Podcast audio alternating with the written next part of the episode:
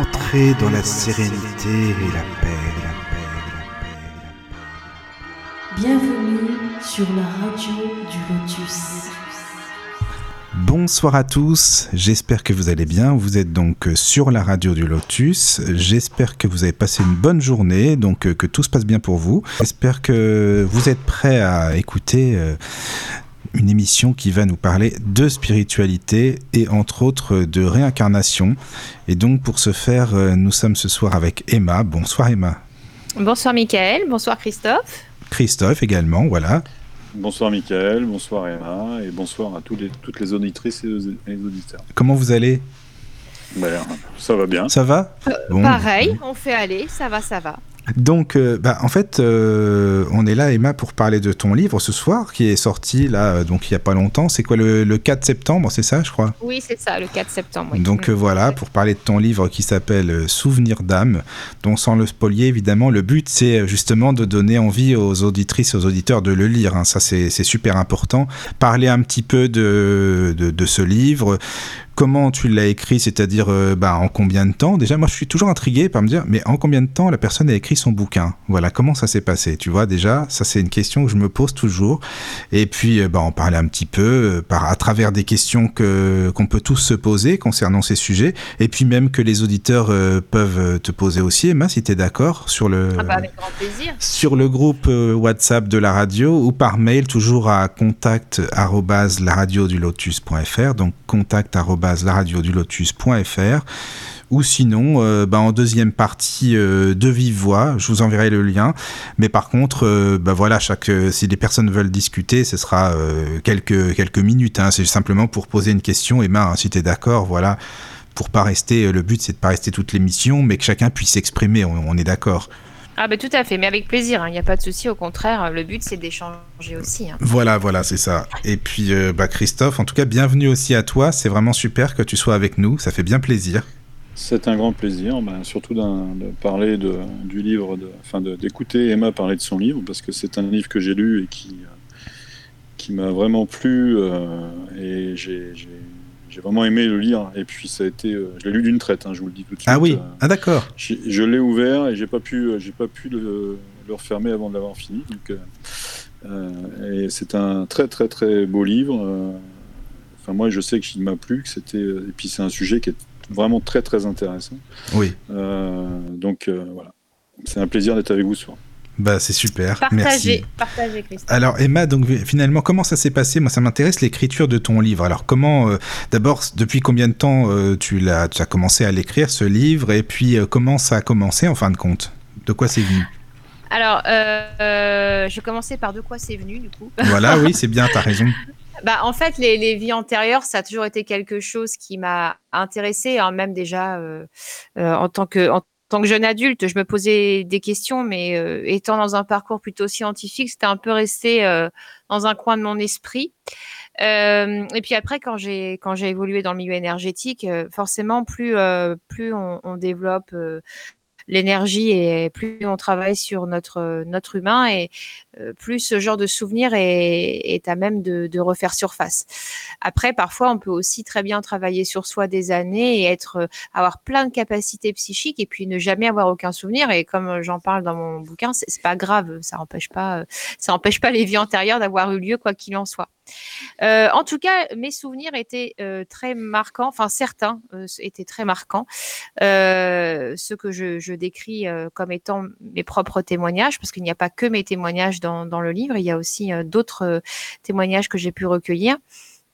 Euh, c'est parce que j'avais des souvenirs qui étaient persistants, voilà. Et ça, ça commençait un petit peu à me à me travailler. Alors entre l'illusion, entre le fantasme, entre la théorie des faux souvenirs ou un véritable souvenir de vie antérieure, telle était la question. Et c'est là que pour moi le côté un petit peu recherche a commencé sur le sujet. Et euh, mais bon, j'étais quand même très bien suivie au niveau énergétique et c'est aussi grâce à ça que j'ai pu euh, j'ai pu prendre un, petit peu plus euh, d'aplomb à ce niveau-là, quoi. Ça c'était c'était vraiment l'origine l'origine du travail. Et puis euh, et puis en fait j'ai beaucoup d'accès euh, à mes vies antérieures, notamment donc par les sorties astrales. J'en avais déjà parlé. Et je me suis dit, bon, je peux quand même pas rester avec ça sur les bras. Alors, tout en étant forcément modéré, parce que on sait bien qu'on peut pas non plus euh, parler de tout euh, totalement librement. mais j'ai fait une petite sélection des souvenirs qui me paraissaient les plus marquants et les plus plausibles et pour lesquels je pouvais amener une, une expérience humaine euh, une expérience humaine euh, qui pouvait un petit peu appuyer ce que j'avais pu vivre. Donc voilà, et je me suis dit, bon, t'écris, t'écris pas. Euh, et puis, je suis très académique, moi. Alors bon, je me suis dit, bon, est-ce que je pars sur un truc plutôt de recherche scientifique et je me suis dit, bon, écoute, euh, à la fin, euh, qu'est-ce que vous, qu'est-ce que, qu'est-ce que tu aurais voulu, toi, quand tu as commencé dans cette partie-là? Est-ce que tu aurais voulu avoir un pavé académique euh, avec trois chapitres sur la physique quantique et puis, et puis voilà, te prendre la tête avec des tas de notions dont tu n'avais pas idée? Ou est-ce que tu aurais voulu voilà, avoir des, bribes de réponses, puisque forcément, je ne peux pas apporter la vérité, hein, je n'ai pas la vérité. Euh, je dis toujours, et je lis dans, mon livre également, qu'on ne revient pas avec la notice de réincarnation, hein, ce, serait, euh, ce serait bien trop simple. Mais en tout cas, je me suis dit, au moins, voilà, je peux apporter ma sensibilité sur le sujet. Et je me suis dit que j'allais faire un livret comme une boîte à outils. Voilà, que les gens puissent aller piocher dans le sommaire, euh, lorsqu'ils se posent telle ou telle question. Voilà, ils prennent le sommaire et euh, peut-être la question qu'ils se posent est dans le sommaire et paf, ouvrir, ouvrir le chapitre et puis euh, aller directement au chapitre. Donc c'est ce que j'écris. Vous pouvez lire ce livre-là, voilà, comme Christophe d'une traite. Vous pouvez aussi le lire complètement en diagonale. Vous pouvez le lire chapitre par chapitre, voilà, comme bon vous semble, tant que ça résonne en vous. Voilà, c'est ça. Oui, en fait, c'est pas un gros livre, donc voilà, c'est accessible à tous, quoi. C'est ça qui est bien. Oui, voilà, c'est ça. Je voulais un truc accessible à tous parce que quand j'ai commencé là-dedans, moi, j'étais terrifiée de tout. Euh, j'avais peur euh, parce que forcément, je percevais beaucoup de choses que je savais pas du tout maîtriser. Euh, si tant est que le mot maîtrise est bien choisi. J'avais plein de, ressentis et je savais pas quoi en faire et, ça me donnait plutôt des symptômes physiques qu'autre chose. Euh, et, heureusement que j'avais quelqu'un qui, a été euh, patient, euh, qui m'a pas tout balancé comme ça en une seule fois, et, qui avait des mots simples pour moi, voilà, pour, pour m'expliquer les choses et, et, surtout très bienveillant. Et c'est ce que c'est ce que j'ai voulu retranscrire en fait dans, dans ce petit livre. C'est c'est quelque chose voilà d'accessible à tous, avec beaucoup de bienveillance. Et j'enjoins les gens dans ce livre-là à ne pas se maltraiter à ne pas se juger sur ce qu'ils ressentent et de vivre leur ressenti, puis de se faire un petit peu confiance. Parce que euh, dans les vies antérieures, euh, voilà, les médiums, quand ils vous disent, euh, voilà, tu, as vécu telle vie antérieure avec telle personne en telle année, ok, peut-être, peut-être que c'est que c'est le cas. Hein. C'est pas pour ça que le message est faux, loin de là. Mais il n'y a que nous qui puissions avoir accès intimement à ces ressources, en tout cas. Voilà. Les médiums peuvent faire des constats, mais les ressentis intérieurs, ils viennent bien que de nous hein, et pas de l'extérieur. Donc voilà. Donc dans le livre, j'encourage les gens surtout à prendre confiance en eux euh, et en leur intuition et, euh, et d'écouter leur cœur plutôt que leur tête. Mais bien sûr, de faire aussi attention de faire aussi attention euh, aux illusions du cerveau. Hein, j'en parle aussi, hein, tout ce que le cerveau peut engendrer comme illusion, les biais cognitifs, et puis, la théorie des faux souvenirs également, que je trouvais très intéressante. Et alors, pour ce livre, en fait, tu disais aussi que tu as travaillé avec, c'est quoi, une photographe, en fait, c'est ça? Oui, Pour les énergies, est-ce que tu peux nous expliquer? Oui, alors j'ai travaillé avec Marine Bazin, qui est photothérapeute en Normandie. Et pour avoir fait un shooting photo avec elle avant, euh, je trouvais que Marine, elle savait capter l'inerte en fait. Euh, elle savait capter l'énergie des lieux, l'énergie des gens et aussi l'énergie des objets. Donc, euh, ça m'a toujours beaucoup intrigué ce qu'elle pouvait capter avec, avec tout son matériel. Et du coup, je lui ai proposé ça. Je lui ai dit, Marine, est-ce que tu pourrais faire quelques clichés vraiment énergétiques presque de certains endroits ou de certains témoignages? Elle a accepté avec plaisir et on a, on a très bien collaboré, euh, collaboré ensemble. Donc, euh, il y a vraiment une photo, moi, qui m'a, que j'ai trouvé absolument splendide par-dessus toutes les autres, c'est celle, c'est celle d'une tombe d'un soldat allemand, et j'ai trouvé qu'elle avait réussi là justement à donner une véritable énergie à l'inerte. Voilà. Et, et, vraiment, ça, oui, je trouve que ça relève, ça relève, ça relève les écrits. Bah, en fait, oui, parce que c'est quand même comme une, une, sorte de preuve que ça existe. C'est pas, c'est ça qui est bien avec la photographe, avec les énergies. Euh, disons que preuve que ça existe, je dirais pas ça, mais en tout cas, ça permet aux gens de se connecter aussi à la photo et de, ils peuvent même tester leur ressenti sur la photo si tu veux. C'est ça qui peut ah, être ils peuvent le faire aussi. D'accord, ça c'est vraiment euh, c'est super. Ça je savais pas du tout. Euh, D'accord. Voilà, donc oui, ça c'est intéressant. Ils peuvent bah, prendre cette photo par exemple de tombe allemande et puis voilà, qu'est-ce qu'ils ressentent, euh, qu'est-ce qu'ils ressentent sur cette tombe, qu'est-ce qu'ils ressentent au moment où le cliché a été pris? Ça peut être aussi un, un jeu intéressant à faire. Mais est-ce qu'ils voilà. peuvent se dire ah oui, mais ça par contre, je ressens que cette époque-là, ça me dit quelque chose ou cet endroit-là, cette ambiance-là, par exemple c'est possible aussi ah bah oui, tout à fait, mais même, même sans parler de photos, même juste euh, oui. via les témoignages qui ont pu être distillés dans le livre, euh, il y a plusieurs témoignages qui n'ont pas de photos, hein, parce que pour certains c'était euh, c'était très compliqué, c'était à l'étranger en plus. Et, si pour le mien, si elle a réussi à faire une photo euh, à Caen.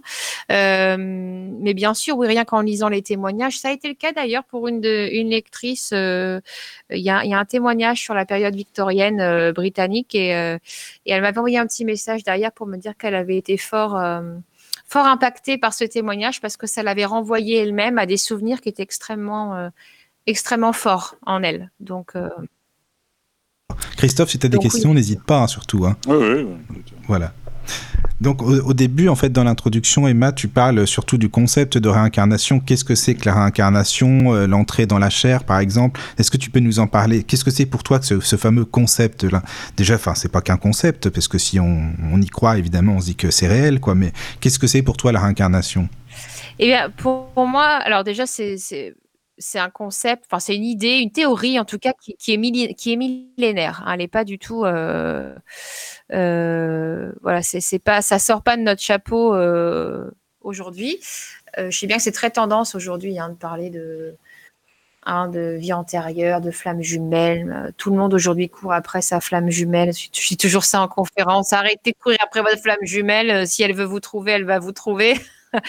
euh, voilà, mais c'est un concept qui est présent depuis des millénaires en Égypte antique, euh, dans la Grèce antique également. Euh, et puis dans la chrétienté, elle était aussi présente jusqu'au 5e siècle. Et après, donc ils ont transformé ce terme en résurrection, mais initialement, c'était aussi présent dans la chrétienté. Et puis dans la Kabbale juive, hein, c'est une notion extrêmement présente également. Voilà, chez, dans la Kabbale juive, on dit même aussi que Parfois, on revient sur Terre pas forcément pour soi, pas forcément pour son âme, mais pour l'âme de quelqu'un d'autre. Euh, c'est pour ça qu'il y, a un proverbe euh, yiddish qui dit, euh, qui, dit euh, qui, sauve un, qui sauve un homme sauve l'humanité tout entière. Parce qu'ils ont cette notion de, de, reliance les uns aux oui, autres. Oui, on est tous reliés, ouais, je vois ce que, voilà. ce que tu veux dire. D'accord. Voilà. Et euh, mais même euh, même près de chez nous, enfin ils en bah, chez les spirites par exemple, les spirites euh, croient en la réincarnation. Quand bah toi Emma tu le connais aussi, hein, les livres d'Alan Kardec, c'est toujours forcément c'est la réincarnation. Les livres de théosophie, Elena Blavatsky, c'est pareil, c'est la réincarnation. Donc dans beaucoup beaucoup de que ce soit de culture, mais aussi de spiritualité, en fin de compte. Ah oui oui c'est pour ça. Et puis après tu sais, après les périodes antiques, bien sûr, on a un peu mis le, le, le, le, le couvercle sur la marmite au Moyen Âge, évidemment, hein, avec tout, euh, tout l'intégrisme religieux qu'il y a pu avoir.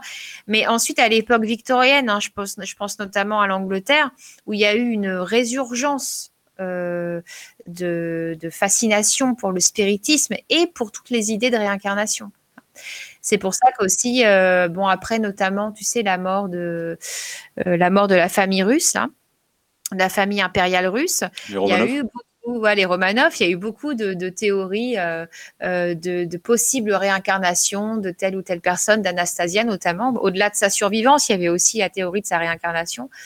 Voilà, donc ça, ça reste quelque chose qui a toujours été présent, qui a parfois été étouffé, mais qui n'a jamais complètement disparu.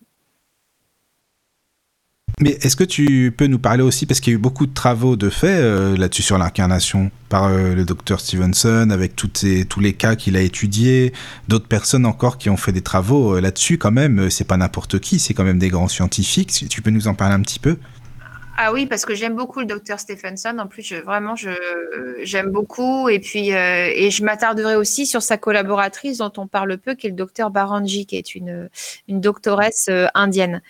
Euh, oui, alors Stephenson, lui, il s'était dit, comme c'est un, un, pédopsychiatre, et un neuropsychiatre, pardon, il avait eu de, nombreux patients où ça le perturbait un petit peu d'entendre certains témoignages. Il s'était dit, tiens, je vais mettre en place un protocole, euh, un protocole scientifique pour, euh, pour tester ces fameux souvenirs. Et donc, il a décidé de prendre un, échantillon euh, très restreint, et c'est très bien. Hein. il a pris donc des enfants uniquement en dessous de 5 ans. pourquoi? Parce que bah, en dessous de 5 ans, on sait que la mémoire n'est pas terminée. On sait que le processus de mémoire est, en train de, mûrir. donc, les, la mémoire fait vraiment défaut. Euh, la mémoire incarnée, la mémoire cognitive fait vraiment défaut. C'est pour ça que quand nos enfants, ils ont 3-4 euh, ans, ils rentrent de l'école, tu leur demandes ce qu'ils ont fait à l'école, ils savent pas te le dire. Parce que c'est pas qu'ils veulent pas, c'est que vraiment, leur mémoire n'est pas assez mûre pour retenir euh, l'intégralité de ce qu'ils ont pu faire dans une journée. Donc déjà, ça lui retirait un biais, ça lui retirait un, biais cognitif, tu vois, lié à un stock d'événements trop lourds dans la mémoire. Et puis aussi, le fait qu'ils aient moins de 5 ans, c'est aussi donc des enfants qui ne sont pas pollués, entre guillemets, par, euh, par les actualités, euh, pas voilà, par les histoires d'adultes. Voilà, là, ils sont encore assez préservés. Et en fait, euh, il a regroupé environ 200 enfants, 200 témoignages. Et sur les 200 ont été analysés donc par la communauté scientifique de New York et 20 ont retenu, en fait, voilà, disons quand on les lit tous, on peut se dire que ça fait aucun doute. Mais sur un plan purement scientifique, il y en a 20 qui ont été retenus. Et sur ces 20 témoignages-là, euh, la communauté scientifique new-yorkaise a dit nous ne voyons pas d'autre explication à ces 20 cas que la théorie de la réincarnation. Et en plus, ils ont fait quand même des enquêtes pour vérifier, même à tel endroit, si tel endroit, euh, les noms existent vraiment, s'il y avait telle famille. Absolument. Oui, absolument. Et il n'y a pas que Stevenson, hein, il y a Gandhi aussi qui avait fait euh, des recherches très poussées. Mais encore une fois, Gandhi, c'est autre chose parce que dans la culture euh, hindoue, la réincarnation, ça fait partie de la vie. quoi. Hein. C'est pas quelque chose, euh, pour eux, c'est tout à fait naturel et les enfants en parlent tout à fait librement de leur ancienne vie. Mais tu as des enfants même, euh, tu sais, qui disent parfois, euh, bah, dans ma maison d'avant, c'était comme ça, ou des choses comme ça, même euh, telle personne, tel prénom, tel nom, et c'est là que tu te dis, mais enfin, ils, ils, peuvent pas l'inventer. Enfin, d'aller vérifier, c'est bien justement qu'ils soient allés vérifier, parce que les parents peuvent se dire, oh, mais c'est des amis imaginaires, ils connaissent pas. Enfin, tu vois, souvent on se dit, les enfants, ils disent un peu n'importe quoi, mais c'est pas forcément n'importe quoi tant que ça quand on va vérifier et qu'on va jusqu'au bout. Bah, tu sais, ne serait-ce que dans mon entourage, moi j'ai euh, un petit garçon euh, qui a fêté ses six ans il n'y a, pas, a pas longtemps. Et euh, il, dit, il dit comme ça sa grand-mère, dit, oh là, c'est génial, tu as six ans. il dit, oui, mais j'ai six ans dans, cette, dans cette vie nouvelle. Mais en vrai, j'ai, et en vrai, j'ai plus de 6000, hein, qu'il lui dit. Hmm. Voilà, donc c'est des choses c'est sûr, tu peux pas, euh, peux pas rester insensible à tout ça. Enfin, les enfants sont des, sont des canaux presque intacts euh, pour les messages subtils. Il y, a, un exemple frappant euh, d'un enfant qui, a qui a défrayé un peu la chronique. L'enfant qui s'est rappelé de de, d'une de, ses vies antérieures et qui avait donné des détails sur extrêmement précis sur, sur une de ses, sa vie antérieure en Écosse, c'est ça? Bah, Le petit garçon euh, qui euh, était pilote d'avion pendant la guerre. Oui, c'est ça, ouais. ouais, ouais, mm. Ah oui, oui, d'accord, oui, oui. Et qui avait donné des détails extrêmement précis, non seulement le nom euh, qu'il avait à l'époque, l'escadrille, le, il donnait des, informations sur le, type des avions qu'il avait pilotés. et c'était un petit garçon, il n'avait aucune connaissance sur la, en la matière. Et c'est ses parents qui, ben, qui, en l'écoutant, se sont vraiment posé des questions, se sont penchés sur ce cas et ont fait des recherches. Et du coup, ils ont réussi à retrouver euh, ben, la personne euh, que, dont, le, dont le, petit garçon avait donné le nom, donc euh, qui était mort je crois, pendant un raid aérien. Et puis, non seulement ça, mais aussi ben, ses camarades. Il avait donné les noms de ses camarades et effectivement, ils avaient retrouvé une photo avec les, noms. Et donc, il y avait effectivement les, bien ces noms-là. Et quand il a donné les détails techniques des avions, ils se sont ben, donc renseignés sur les avions qui avaient que cette personne avait piloté, et du coup, c'était bien ces avions-là, avec les mêmes caractéristiques techniques. Donc, c'est quand même assez, euh, assez parlant, je pense que. De... Oui, oui, puis l'enfant, il savait vraiment décrire euh, l'avion, il, il connaissait les mots techniques, comme tu dis, Christophe. Oui, tout à fait. C'était vraiment technique, et même que je crois que son père avait euh, fait une recherche euh, très poussée dans tout ce qui était les, les, les, notices techniques de l'avion et tout ça, et le, gamin avait réussi à lui dire, oui, mais attention, ça. Euh, on, ne l'utilisait pas parce que ça arrêtait pas de, de, bugger, enfin, pas bugger, mais à l'époque on disait pas ça, mais ça arrêtait pas de déconner, donc on l'utilisait pas dans l'avion. Et du coup, le, père s'est renseigné euh, avec des anciens pilotes de chasse et ils ont confirmé qu'effectivement il y avait bien ce problème sur l'avion et qu'on euh, faisait exactement cette, cette manipulation-là. Donc c'est vraiment, c'était vraiment très poussé en fait ces souvenirs. Et ça, c'est un cas Stephenson, hein, me semble-t-il. Hein. Oui, oui, oui, tout à fait. Donc voilà, c'est complètement ahurissant quand même. Tu te dis là, tu peux pas. Le gamin peut pas te sortir ça comme ça parce qu'il a vu un film de chasse à la télé, quoi. Bah non, surtout l'âge qu'il avait. Je pense qu'il aurait pu donner peut-être euh, la silhouette de l'avion ou quelque chose comme ça, mais donner des détails très précis au niveau technique, au niveau tout ça, le nom euh, qu'il avait quand il était dans l'escadrille, le nom de ses amis, euh, comment il était mort, comment, enfin, ça a été vraiment euh, très très loin. Quoi. Euh, et l'intérêt aussi de ça, c'est moi ce que j'ai trouvé génial dans cette histoire, surtout dans ce cas-là, c'est que les parents euh, ont, tout de suite ont écouté l'enfant et l'ont laissé parler et s'exprimer sur le sujet. et du coup, ils ont vraiment fait des recherches et ça, a été, ça a été très loin au-delà de la, après de, de, de, l'enquête de Stephenson sur, le, sur, le, sur ce cas-là, mais même ne serait-ce que les parents, ça a été très, très. euh, Enfin, pour moi, c'est ce que je trouve génial. C'est que les parents, ils ont vraiment écouté l'enfant, ils l'ont laissé parler, ils ont noté, ils ont, ils ont pris des notes, ils ont fait des recherches de leur côté, euh, alors que la plupart du temps, bah, qu'est-ce qu'on fait? C'est qu'on n'écoute pas les enfants. On n'écoute pas, on dit euh, non, mais dis pas n'importe quoi, ah, ça veut rien les- dire. Voilà. On les bloque un peu. On les bloque, voilà. Oui, c'est vrai. Alors Emma, tu parlais du docteur euh, Baranji en fait, euh, qui a travaillé avec Stevenson. Enfin, tu voulais parler, c'est ça?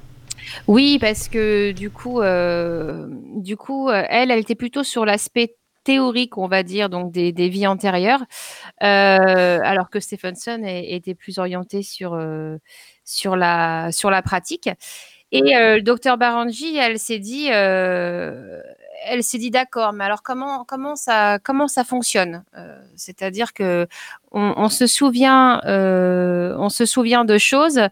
euh, qu'on n'a pas vraiment vécu dans cette vie-là, alors que notre, système cognitif, voilà, a priori, il est fait, il est fait pour se souvenir de ch- choses qu'on a vécues. hein. Il n'est pas fait pour se souvenir de choses factices. Enfin, si, on verra par la suite, mais enfin.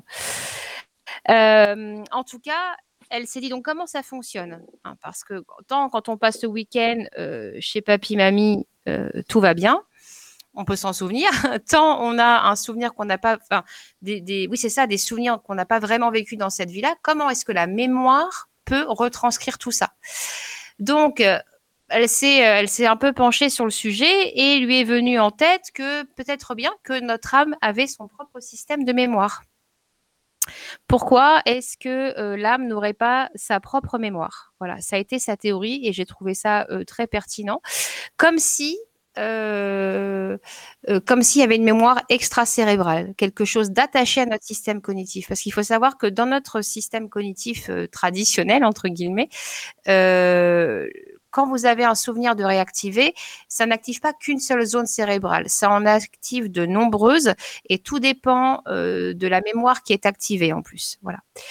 Donc c'est très difficile de faire des analyses au niveau scanner et IRM parce que euh, plusieurs zones s'activent. Donc on a beaucoup de mal à isoler. Quoi qu'il en soit, de toute manière, on n'est pas fait pour répertorier des choses qu'on n'a pas vécues. Ou alors, ce sont des biais cognitifs, ce sont des illusions. Or, quand tu vois des témoignages, effectivement, comme ce petit garçon, on n'est plus dans l'illusion. Donc, la théorie euh, de ce médecin est de dire que la mémoire a peut-être bien son propre système d'encodage et que pour des raisons euh, qui nous échappent, et eh ben parfois, elle va laisser échapper euh, quelques souvenirs. Parce que ce qui est important de rappeler dans un souvenir de vie antérieure, c'est que c'est pas un souvenir au sens littéral du terme, parce que tu peux pas te souvenir d'un truc que tu n'as pas vécu. Enfin, dans cette vie-là, en tout cas. C'est pas possible au niveau cognitif. Ta mémoire peut pas le faire. Donc, quand tu reçois un souvenir de vie antérieure, tu reçois d'abord un influx énergétique. Et cet influx, euh, ton cerveau va euh, l'enregistrer et va pouvoir le matérialiser, entre guillemets, sous forme de souvenir euh, visuel ou sous forme d'odeur ou sous forme de son aussi, de voix, hein, par exemple, ça peut arriver aussi. Donc voilà, ça c'est euh, la manière de voir docteur Baranji et j'aime beaucoup. Je trouve que c'est très pertinent. Euh, ça, voilà, ça reste les pieds sur terre et ça reste euh, une explication vraiment très intéressante à, creuser. Alors après, encore faut-il pouvoir le prouver, mais dans cette partie-là, de toute façon, s'époumoner à prouver quelque chose, c'est perdu, puis c'est pas le but de toute façon. Mais alors, Emma, parce que dans ce cas-là, qu'est-ce que c'est que l'âme? Comment tu peux décrire l'âme? Bah, Justement, si Claude vient, vous allez avoir un bon débat, c'est bien. Parce que vous n'avez pas la même bah, manière de l'âme. Non, non, on n'a pas la même manière de bah voir. Non, mais, parce que... ça, reste fort intéressant. Je veux dire, ce sont des points de vue qui permettent de, de, de, partager. Et moi, son point de vue, voilà. Euh, parce que toi, tu dis, c'est un peu comme le réservoir des vies antérieures, en fin de compte. Oui, pour moi, c'est ça. C'est un peu comme, le, comme, voilà, c'est un réservoir de vie antérieure. Déjà, le mot âme, hein, ça vient d'un mot hébraïque, c'est nefesh en, hébreu, et euh, ça veut dire la source qui anime, la source de vie qui anime l'homme. Donc, euh, pour moi, voilà, l'âme, elle fait vraiment partie euh, de nous, quoi. Hein. Claude a un avis un petit peu différent. S'il arrive à se connecter, on pourra avoir son avis, ça va être super intéressant. Mais moi, c'est vraiment, c'est notre essence en fait. Hein, voilà. Oui, oui, oui, non, mais moi je le vois comme ça aussi, mais après, tu as des gens qui parlent d'âme collective, quoi, tu sais, d'une âme pour euh, tout le monde, en fin de compte. Euh, on va se replonger dans l'âme collective. Bon, moi je suis pas trop là-dedans. Mais on est tous reliés. Hein. On a la théorie du un, la théorie du tout. Euh, ça, c'est une théorie euh, quantique hein, euh, où on est tous unis. Il y a aussi l'inconscient collectif qui est encore autre chose. ce sont des, égrégores avant tout, pour moi. Mais je suis pas non sur une seule âme. Hein. Pour moi, on a chacun notre âme et, et, lorsqu'elle décide de s'incarner. voilà, fait ses choix en conscience, j'allais dire. C'est peut-être pas le bon mot, mais voilà chaque personne a une énergie euh, propre à elle-même et, finalement, on ressent l'énergie de cette personne euh, euh, grâce à l'âme. Je sais pas comment expliquer ça. Je sais pas si tu vois ce que je veux dire. Oui, je vois ce Quand que tu, croises quelqu'un, tu ressens son énergie en fait. Oui, alors ça, c'est pas, pas pour moi l'énergie de l'âme. Enfin, c'est le taux vibratoire de la personne. On est plutôt sur le côté très humain aussi, autant humain qu'énergétique finalement, puisqu'on a des vibrations à différents niveaux. On, ne vibre pas qu'au niveau de l'âme, euh, ni qu'au niveau humain. Mais c'est surtout que, euh, que l'âme, en tant qu'énergie, c'est presque une énergie, enfin, c'est l'énergie suprême pour moi. C'est le, haut du panier de, ce qu'on peut être en tant qu'être euh, qu'être subtil. Mais avant d'être des êtres subtils, on est d'abord des êtres, des êtres humains. Hein. Voilà. Ouais, mais je sais pas, quand je dis euh, âme, tu vois, par exemple, on a les énergies, euh, que ce soit les énergies physiques, les énergies euh, bah, astrales, par exemple, les corps aussi, les corps subtils. Ça fait, tu vois, quand tu additionnes tout ça, j'ai l'impression que ça peut représenter l'âme d'une personne. Tu vois le tout, quoi, en fait. comment elle est vraiment, cette personne, au fond d'elle, quoi.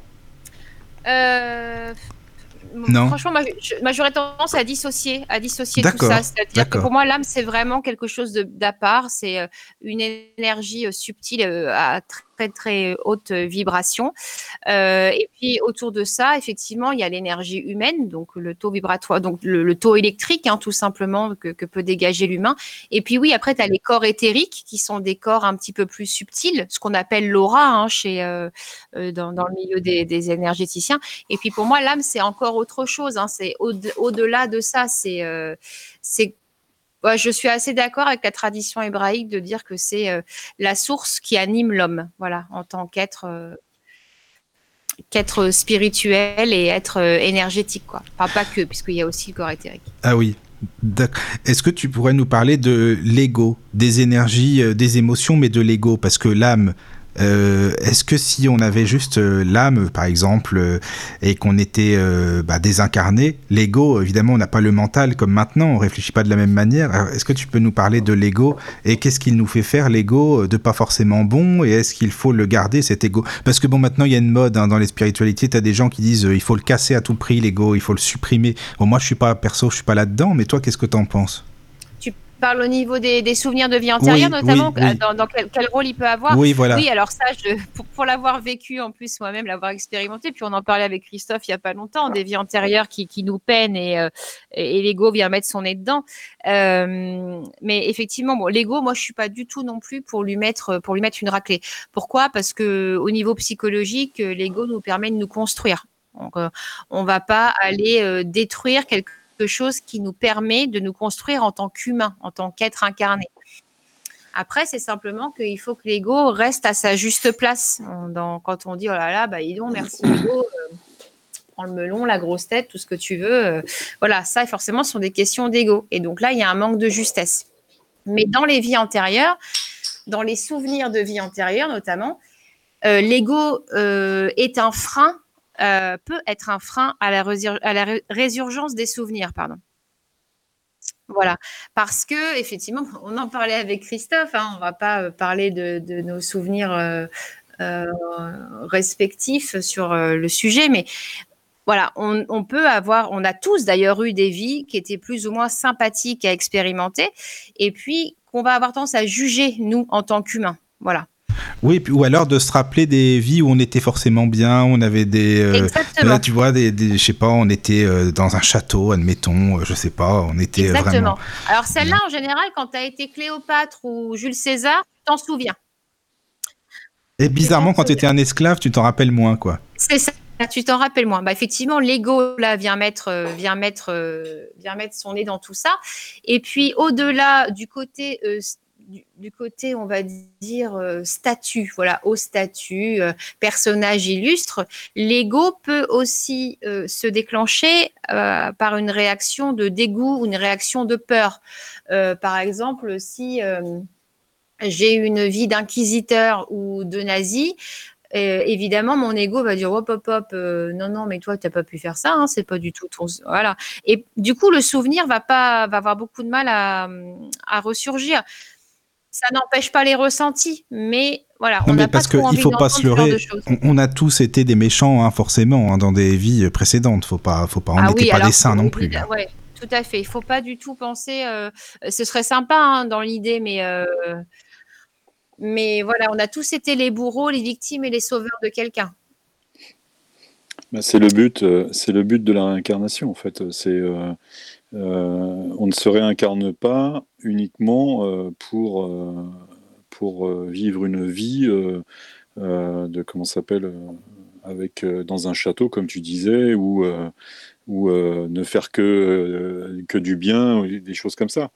quand on passe dans nos différents dans nos différentes vies incarnées, fatalement on doit passer par des, euh, des, vies où on va euh, connaître euh, la misère, le mal, qu'on va peut-être même faire du mal pour pouvoir avancer sur notre chemin de vie et continuer dans nos incarnations futures. c'est obligatoire. Euh, on peut pas, on peut pas dire, euh, moi dans toutes mes, dans toutes mes incarnations, euh, bah, j'étais, j'étais un roi bienveillant, j'étais un prêtre, j'étais, j'étais à l'abbé Pierre ou des choses comme ça. ou alors tu en as eu deux et t'es un nouveau-né, quoi. C'est ça. Hein, voilà. Si on est une nouvelle âme, oui. Quand on parle de nouvelle âme, oui, voilà. Peut-être que voilà. Mais dans les anciennes âmes, voilà, on est tous passés à un moment donné par différents types de, vie incarnée euh, qui nous a permis de comprendre et de grandir sur notre euh, côté spirituel.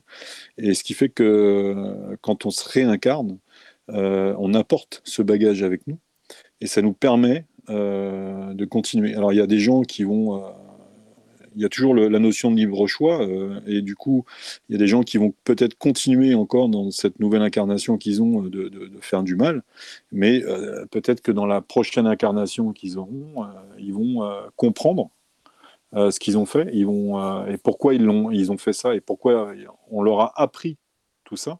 Et du coup, ils vont ça va découler sur une nouvelle incarnation qui va peut-être. Mais voilà, il faut, faut, faut pas, comme disait Emma, faut pas penser qu'on était tous Cléopâtre ou César ou Napoléon. bon, quoique Napoléon, il a fait beaucoup de mal aussi.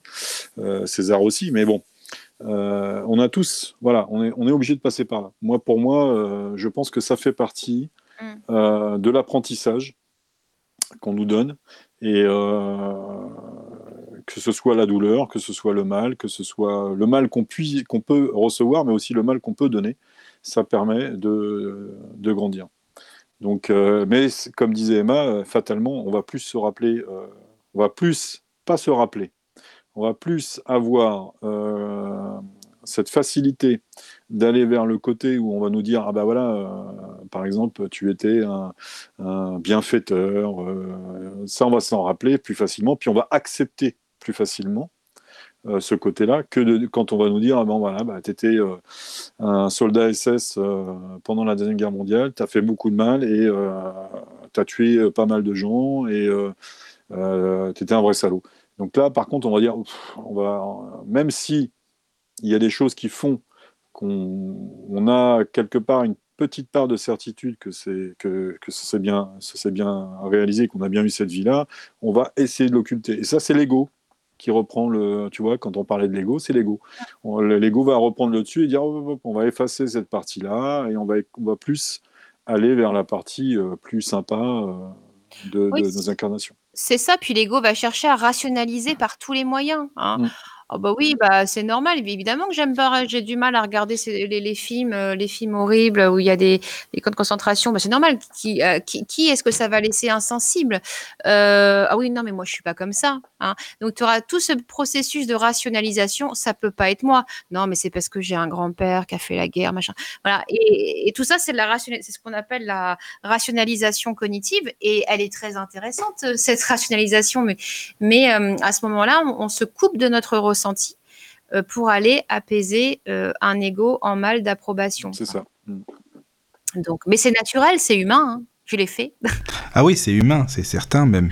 Mais après, je pense que dans, même dans, le, dans les rêves, eh ben il y a des choses qui viennent quand même qui font que euh, je sais pas quand tu te réveilles tu te dis mais c'est vrai que je connais ça cette sensation là j'ai vécu ça même si c'est pas forcément bon tu te dis bah, si vraiment tu veux te rendre à l'évidence euh, si on est lucide on peut se rendre compte quand même qu'on n'a pas été forcément bien tout le temps quoi c'est ça, c'est ça. Mais c'est OK, hein. Ça fait, comme disait Christophe, hein, ça fait partie du, processus. Et pareil, au niveau du côté linéaire, parce que souvent, quand je suis en, atelier, euh, euh, pour, les gens me demandent, mais oui, mais alors si on, ne peut qu'évoluer, on ne peut qu'aller mieux, en fait. Et je leur dis, mais pourquoi? Pourquoi est-ce que ça marcherait comme ça? Pourquoi est-ce que vous ne seriez pas d'abord, comme disait Christophe, un roi euh, super bienveillant avec son peuple, et puis euh, dans la réincarnation d'après, un inquisiteur épouvantable? Hmm. Pourquoi est-ce que forcément euh, on irait que vers le bien? Moi, je ne sais pas, je n'ai pas le protocole de, réincarnation, encore une fois. Je me dis que l'âme, bah, peut-être qu'elle choisit à chaque fois une orientation qu'elle décide de travailler, sans forcément tout ce côté linéaire. Euh, le côté linéaire, c'est humain. On, ne voit que par l'évolution. Et, tout, ce qui n'est pas en ligne droite et qui monte vers le haut, pour nous, c'est de la régression. Mais ça, c'est un concept très humain. Et, l'âme, elle n'est pas humaine. Est-ce que vous pensez que dans le monde astral, enfin, ou après euh, cette vie sur Terre, hein, donc euh, entre deux incarnations, euh, bon, évidemment, on fait le bilan hein, de notre vie, mais est-ce qu'on ressent, moi je pense que oui, hein, mais est-ce qu'on ressent ce qu'on a fait euh, subir aux autres euh, comme émotion, que ce soit bon ou moins bien, hein, peu importe, pour qu'on comprenne ce qui s'est passé, de se mettre en face de nous-mêmes, bah, de ressentir l'émotion que la personne a ressentie quand on a été pas sympa avec, par exemple, ou quoi, tu vois?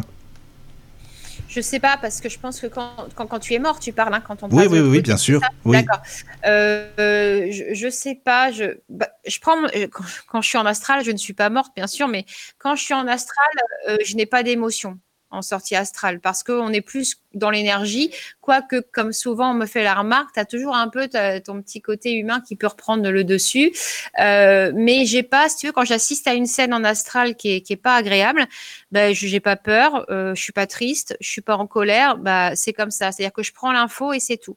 Donc j'imagine que quand on est mort, euh, on est encore moins dans tout ça et on est surtout beaucoup plus dans un côté amour universel. Donc je ne sais pas si on est encore capable d'avoir cette, euh, cette analyse du mal qu'on a pu faire. Donc tu penses qu'on est vraiment que dans l'amour universel et que c'est comme ça qu'on euh, comprend finalement que c'est par là qu'il faut qu'on aille quand on est incarné. Tu penses que c'est comme ça?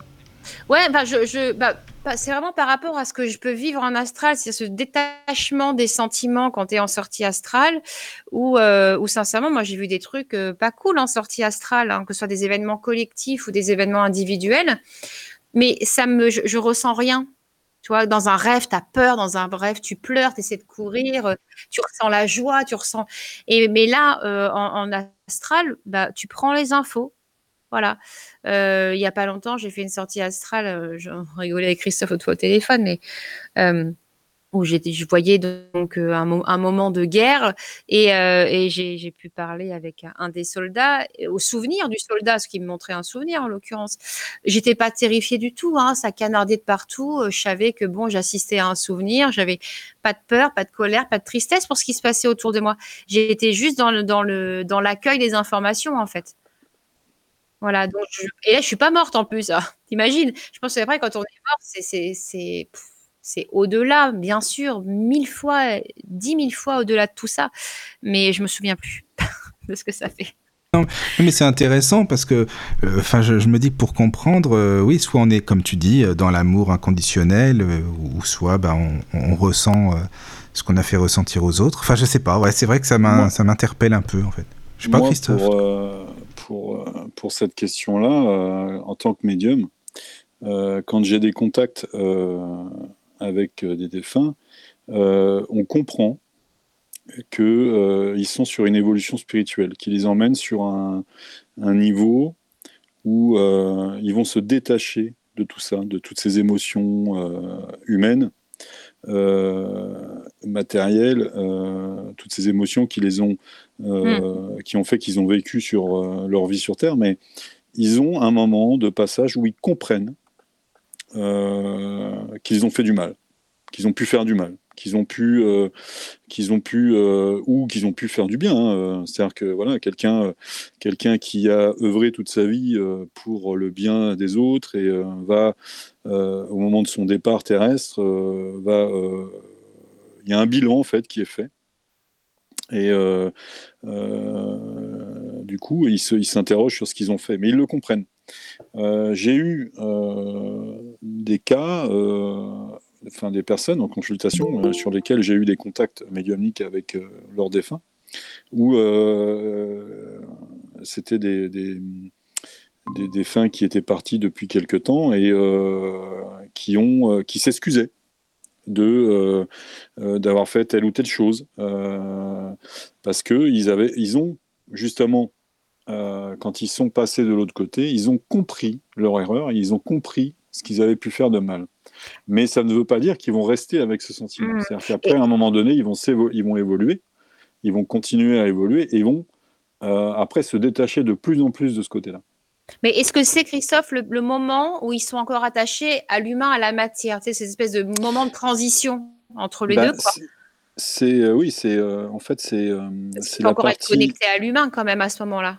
Oui, oui, c'est la partie, où en fait, euh, où il y a cette transition, où il y a cette, justement ce bilan, cette compréhension de l'état dans lequel ils sont actuellement, enfin après leur départ terrestre. Euh, il y a toute une partie comme ça qui fait que euh, ils ont, si tu veux, des étapes à passer. et justement pour pouvoir évoluer et continuer à évoluer vers ce que tu disais tout à l'heure, l'amour inconditionnel, il faut aussi qu'ils se débarrassent de certaines choses qui les retiennent. Euh, c'est-à-dire, bah, il faut qu'ils puissent s'excuser, qu'ils n'ont peut-être pas eu le, temps euh, de faire pendant leur vie, de, leur vivant. Donc, ils s'excusent. Et à ce moment-là, ils peuvent continuer à évoluer. Euh, mais ils, ils, ressentent encore tout ça. Mais ça, c'est dans un processus de, euh, de, de, comment s'appelle euh, d'évolution.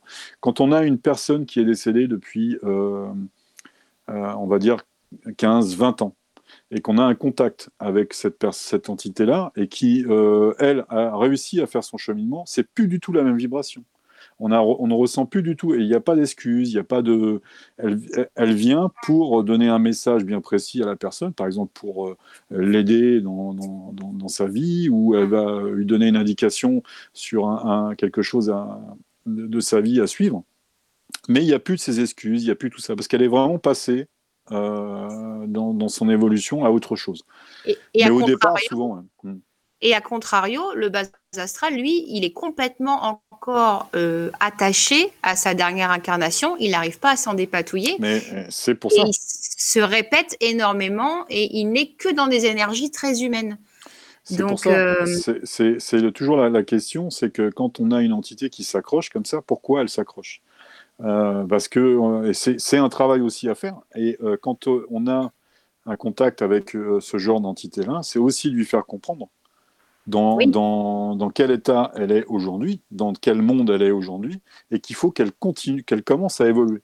Mais c'est pour ça qu'il y a beaucoup de, de, justement de, et c'est pour ça qu'on en parle de base astrale parce que leur, leur taux vibratoire est très bas, mm. parce qu'elle s'accroche encore à, au côté euh, humain. et à tout ce qui est euh, voilà ce qui ce qu'elles n'ont pas pu euh, ou, n'ont pas pu comprendre. C'est-à-dire que souvent, bah, voilà, après un suicide, euh, la personne, elle s'est suicidée certes, mais elle a du mal à comprendre pourquoi elle est là. Pour elle, elle est toujours vivante. Il y a, tu, voilà, il y a une, incompréhension. Et c'est ça, ça fait partie aussi de notre, notre travail, de pouvoir les aider à comprendre et de pouvoir justement cheminer sur cette euh, évolution spirituelle qui va les amener à un amour inconditionnel et qui complètement se détacher de tout ça.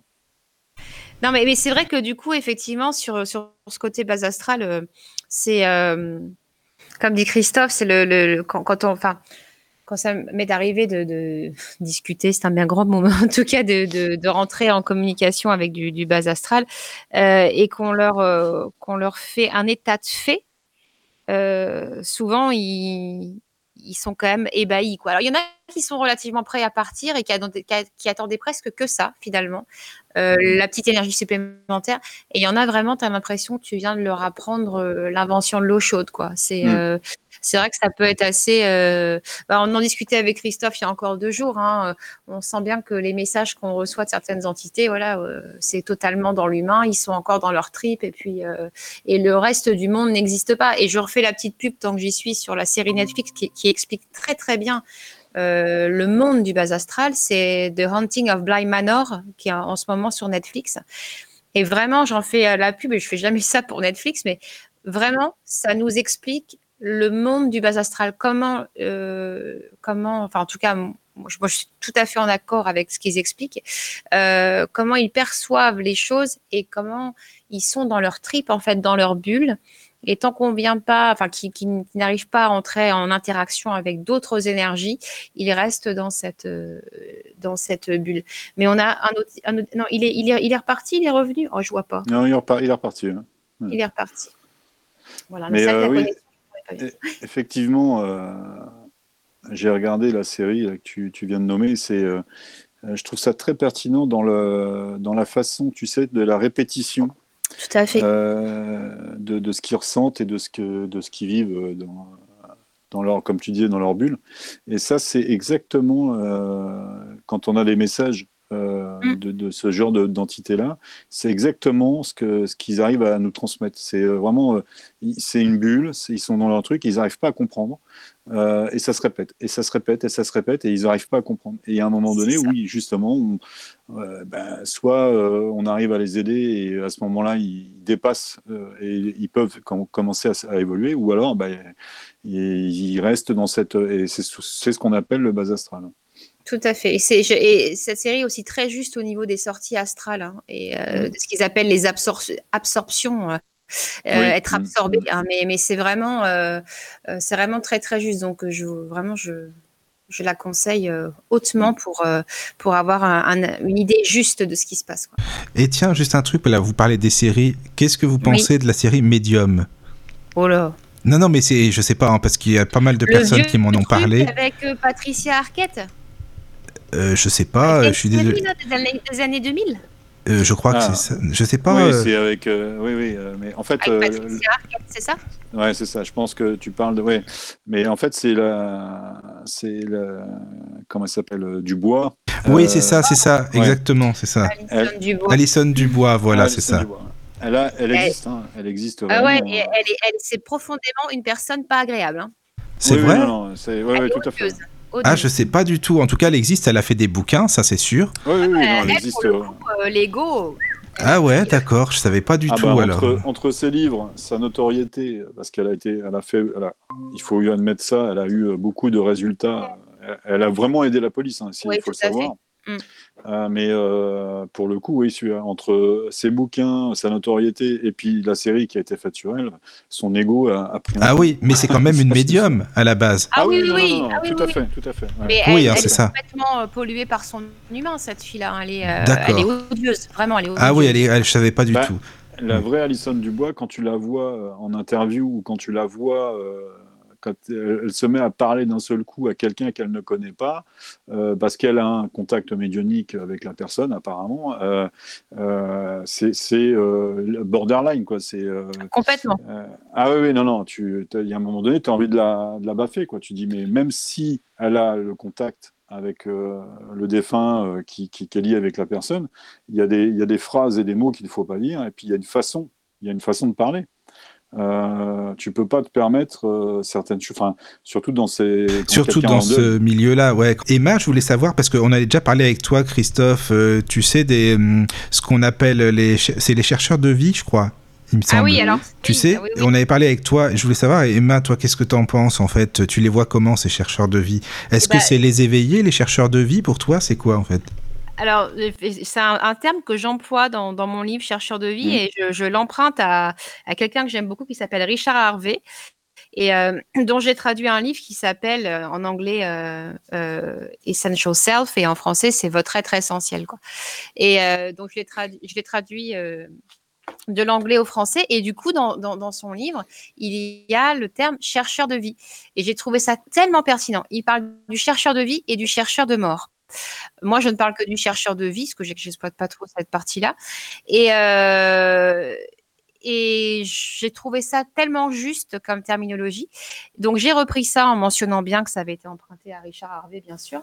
Et, euh, et pour moi, bah, le chercheur de vie, c'est celui qui, qui est en chemin. Pas forcément quelqu'un d'éveillé, voilà, c'est pas forcément euh, Bouddha, mais, euh, mais quelqu'un qui est en chemin, qui se pose des questions sur la vie, sur le monde, sur la spiritualité, euh, souvent un hypersensible, et qui euh, prend toutes les théories sans voilà les, les, les dénigrer, mais sans pour autant non plus tout accepter, qui garde son propre sens critique. Voilà.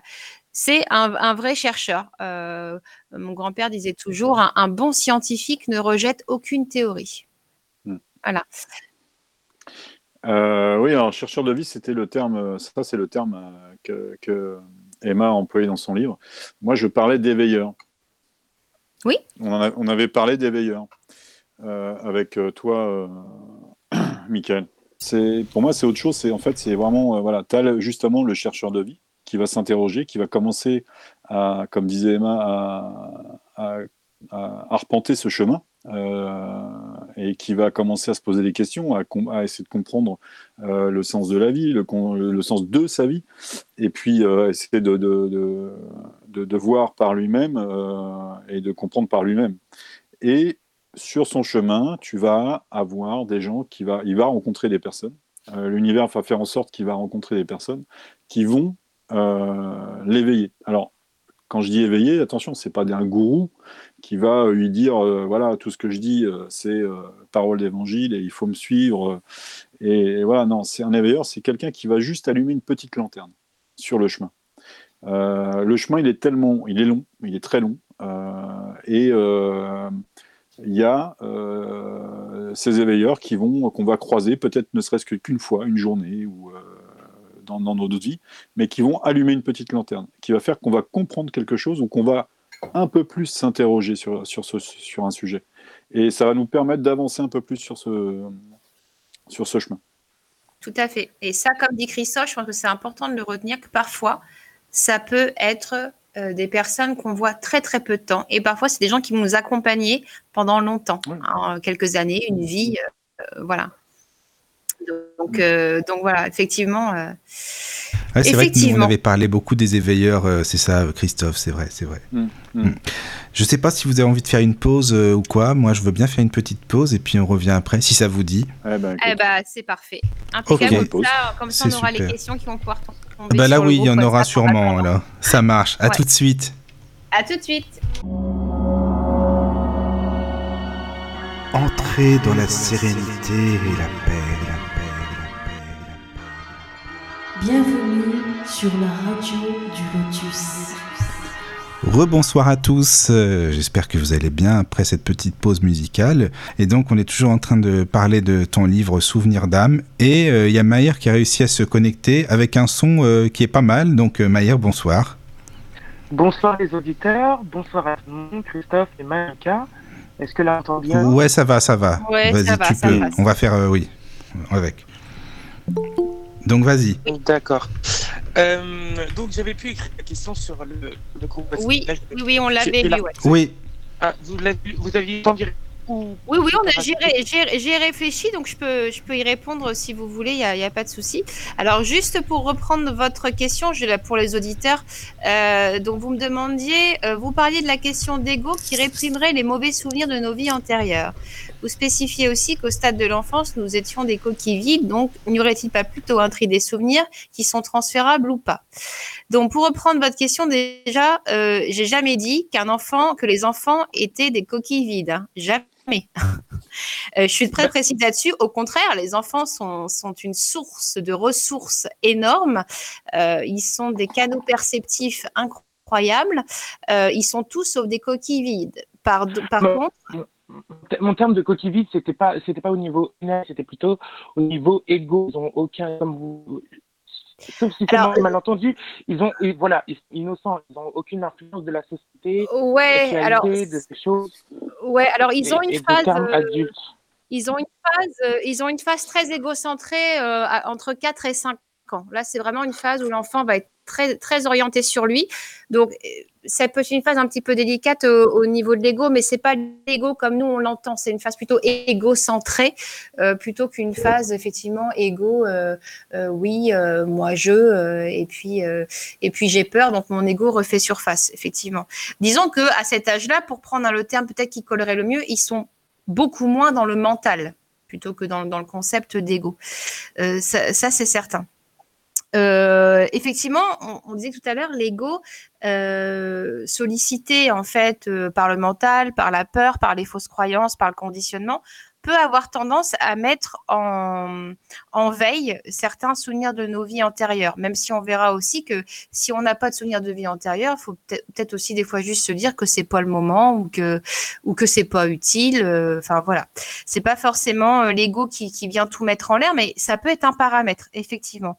Euh, une question de tri, non, je pense pas. Non, je pense pas qu'il y ait une question de tri. Je pense simplement que, je vois ça un petit peu de façon schématique. Alors encore une fois, c'est c'est que ma sensibilité que je vous donne. Hein. Je peux pas vous vous, vous donner d'affirmation ni de ni de vérité parce que voilà je suis personne pour pour donner des vérités euh, je vois ça un peu comme une valise si vous voulez euh, euh, une valise de où, tous les souvenirs sont, sont empilés un peu les uns sur les autres, comme on empile des chemises dans une valise.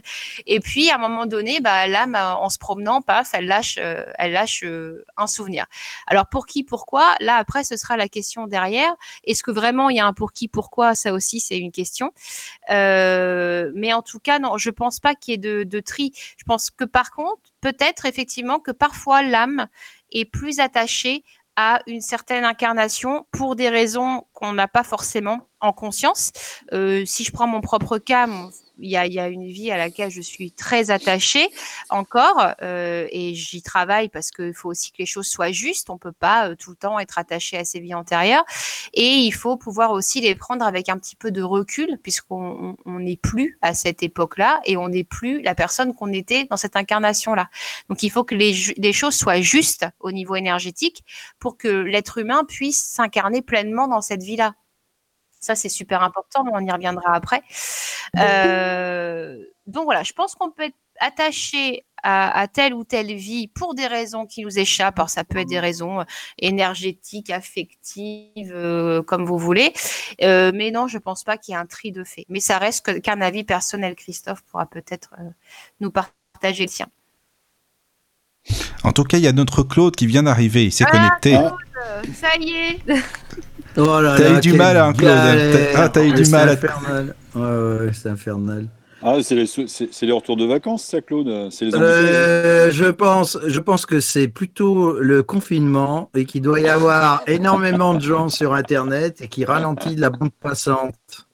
ah, peut-être. Ça m'a posé des problèmes pour me connecter, mais enfin, ça y est. Ah, te voilà, te voilà, ça y est.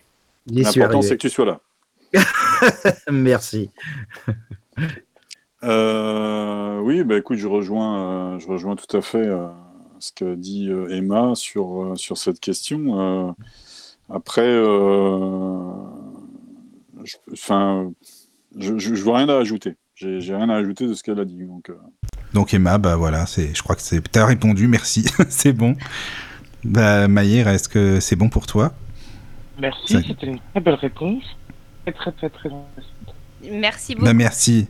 C'est sympa. Et on a, on a d'autres questions par contre. Il y a d'autres questions. Bah, merci Maïr en tout cas. Euh, est-ce que vous voulez que je les lise tout de suite? Vas-y si tu veux. Ouais. Alors on a une question. Euh, est-ce que vous croyez au concept des familles d'âmes? ah, ça c'est un grand sujet, ça, les familles d'âmes. Euh, alors oui, euh, oui, moi je, pense, je crois aux familles d'âmes, mais alors attention au terme famille d'âmes. Moi, c'est toujours ça qui me fait un peu peur, c'est les mots. Euh, oui, comme, le, comme le, mot âme, par exemple, n'est-ce pas? Ah ouais, mais voilà, on n'a pas, pas, le même point de vue sur le mot âme. Mais, mais c'est pas grave, c'est pas, c'est pas, c'est pas le souci. Au contraire, c'est bien de pouvoir avoir des avis divergents, parfois, pas tout le temps quand même, hein, mais parfois. Euh, famille d'âme, c'est l'association de mots qui était un peu perturbant, mais il faut bien donner un nom aux choses. C'est toujours. Mais est-ce que ce serait, il y en a certains qui parlent de groupe? Alors, famille, groupe, euh, gang, tu l'appelles comme tu veux. Hein. C'est le même sens, hein, de toute façon. Oui, oui. Pour moi, ça, ça, a le même sens. Mais effectivement, je pense que euh, au cours de nos incarnations successives, on recroise, on retrouve des âmes qu'on a déjà euh, rencontrées auparavant et avec lesquelles parfois on a eu soit des, des relations passionnelles, mais aussi des relations de haine ou des relations tout à fait euh, neutres et planes et ennuyeuses à mourir. Et euh, on peut avoir eu des, des, relations euh, d'amants, des relations de parents, des relations voilà d'ennemis jurés. Ça peut être tellement varié. Mais en tout cas, tout ça, oui, on pourrait le regrouper sous le terme. Alors, oui, mais ça dépend, ce que, ça dépend le sens que tu donnes au mot famille aussi. Parce que oui, c'est ça. C'est relatif. Si, voilà. si tu prends la famille dans ce que j'appelle le monde ordinaire, bon, on sait ce que ça signifie. Mais la mm. famille dans, dans, le monde métaphysique, c'est complètement différent, quoi. C'est-à-dire. Bah, je pense que, c'est les âmes euh, qui ont euh, pas forcément une une vibration similaire, mais en tout cas euh, des âmes qui ont cheminé régulièrement ensemble avec des rôles différents, pour voilà, voilà, pour évoluer Les, unes par rapport aux autres, hein, tout simplement. Voilà, c'est comme un loft story prédéterminé qui ah, c'est pas mal ça, Emma. Peut-être un peu moins un peu moins nul, un peu moins nul que l'autre. Voilà, et ici la voix, bah, c'est dur hein, quand il parle, euh, voilà. Non mais voilà, c'est un peu l'idée que l'idée que j'en ai. Je sais pas vous, Christophe, ce que tu en penses sur la terminologie de famille d'âme? C'est vrai que c'est un petit peu euh, bah, ce que disait euh, Claude. C'est un peu. Oui, parce qu'après on associe, bah, comme disait Claude, le mot famille à ce qu'on connaît nous. voilà. Ici, dans, dans, le monde terrestre. Moi, je dirais plutôt que ce sont des âmes qui se suivent. Euh, elles se suivent, alors pas forcément, euh, pas forcément euh, toujours du même côté. Mmh, C'est-à-dire mmh. qu'on peut très bien, et que ça, Emma le disait très justement, on peut très bien avoir une connexion avec une âme, par exemple dans une incarnation où on va être à couteau tiré avec cette, avec cette, cette âme, dans, cette, dans une incarnation où on va même avoir des peut-être entrer en conflit ou même peut-être même euh, se, s'appelle s'entretuer, on va dire. Euh, et dans une incarnation différente, euh, juste c'est ce que je disais tout à l'heure aussi, c'est que euh, d'une incarnation à l'autre, on, change, on, prend une autre direction, et on peut retrouver cette âme qui nous suit, mais d'une façon complètement différente, où dans la- l'autre incarnation, on va être euh, copains comme cochons, ou, euh, ou ça va être carrément, comme disait Emma, euh, une relation euh, d'amant-amante, Ouais, parce à que fait. voilà. Mm. Euh, et ça, c'est encore l'apprentissage qu'on doit avoir pour pouvoir nous-mêmes évoluer. Alors, alors juste, euh, juste Eric qui, qui dit euh, qu'il changera le terme pour la suite. Mais non, justement, c'est c'est pas une question de changer de terme. C'est-à-dire que euh, là, on c'est simplement que on fait un petit point sur la terminologie parce que euh, c'est par rapport à ce que disait Claude, justement, le côté de ce qu'on donne au mot famille. Mais dans mon bouquin, j'utilise le mot, euh, me semble-t-il, famille d'âme aussi, euh, plusieurs fois, parce qu'il faut bien donner un nom à quelque aux choses, euh, même si elles sont pas, même si, euh, voilà, au niveau étymologie, ça peut être discutable au niveau des, de, de, de la collectivité, c'est connu sous le terme de famille d'âme, comme Oui, flamme oui. jumelle. Moi, ça me parle. ce que j'en pense Mm. du terme, mais pourtant, je l'utilise aussi parce que euh, si je commence à dire, je sais pas, partenaire jumeau ou je sais pas quoi, les gens ils vont me dire, euh, Puis voilà, euh, ça attends, attends. Il y, a, il y a aussi une chose dont on parle pas, c'est la polarité. Parce que toi, actuellement, Emma, tu es une femme, hein, autant que je sache. Oui, jusque-là, j'ai bien caché mon jeu, mais oui. Voilà. Et comme, comme, on, comme on bloque en plus une de nos polarités, donc obligatoirement, c'est pareil, ça fait, ça fait des, comment je dirais, des expériences et des multiplications de, de, de rencontres euh, euh, positives, négatives, etc., qui sont, qui sont à l'infini, quoi, en somme, hein, parce qu'on joue sur tous, les, sur tous les plans à ce niveau-là. C'est ce qu'on disait avec Christophe et Mika au début des- d'émission, c'était de dire voilà, c'est une illusion de penser que on a toujours respecté la même polarité. euh, On a été Ah bah homme, on a été femme, Ouais. on a été. euh, Ah oui, non, non, Voilà. bien sûr, au contraire. donc, euh, Au contraire. Au contraire. Puis on le ressent, que- hein. on- puis, de toute façon, si, euh, je pense que plus on évolue, plus ces deux polarités, justement, ressortent. Et on arrive euh, justement à utiliser les deux, à la limite, je dirais. C'est ça, c'est ça. Il y a un équilibre qui se trouve. euh, Mm. C'est pour ça que dans les, les- les- chez les hommes qui ont souvent une hypersensibilité, alors on va dire qu'ils ont une sensibilité féminine. Bon, ça, on discutera le sexisme plus tard, mais euh, mais une sensibilité féminine, quoi Non, ils ont peut-être, oui, effectivement, une hyper, enfin, une sensibilité plus affinée, plus fine, qui correspondra peut-être plus à, à une polarité euh, euh, Féminine. féminine. Oui, Voilà. oui, oui, tout à fait. Euh, et souvent, oui, sont ces hommes-là qui ont une empathie euh, supérieure à la moyenne des hommes, par exemple. Oui, je pense que c'est des hommes qui arrivent à équilibrer leurs deux polarités suite à de nombreux apprentissages. Et pour parler de polarité, justement, euh, ce qui est assez marrant, je vais, te, je vais te citer une petite anecdote, c'est que souvent, euh, ça m'est arrivé, justement, d'arriver dans un magasin, par exemple, et euh, la personne a, a senti que j'arrivais, mais ne m'a pas regardé. Ouais. Et l'expression, la première expression qu'elle a eue, c'est de dire bonjour madame. Et quand, Ah ouais. Mais c'est bien quand elle m'a regardé, quand elle m'a regardé, quand elle m'a regardé, elle m'a dit oh excusez-moi, non, je vous me suis trompé. Donc ça Ouais, veut mais- dire, ça veut mais- dire qu'elle l'a ressenti quelque part, elle a ressenti quelque chose aussi. Claude, ce est-ce que c'est pas quand tu te balades avec ta perruque aussi? Ça, c'est avec ça. Tu serais pas un peu. Pas, non, non, j'ai pas de perruque.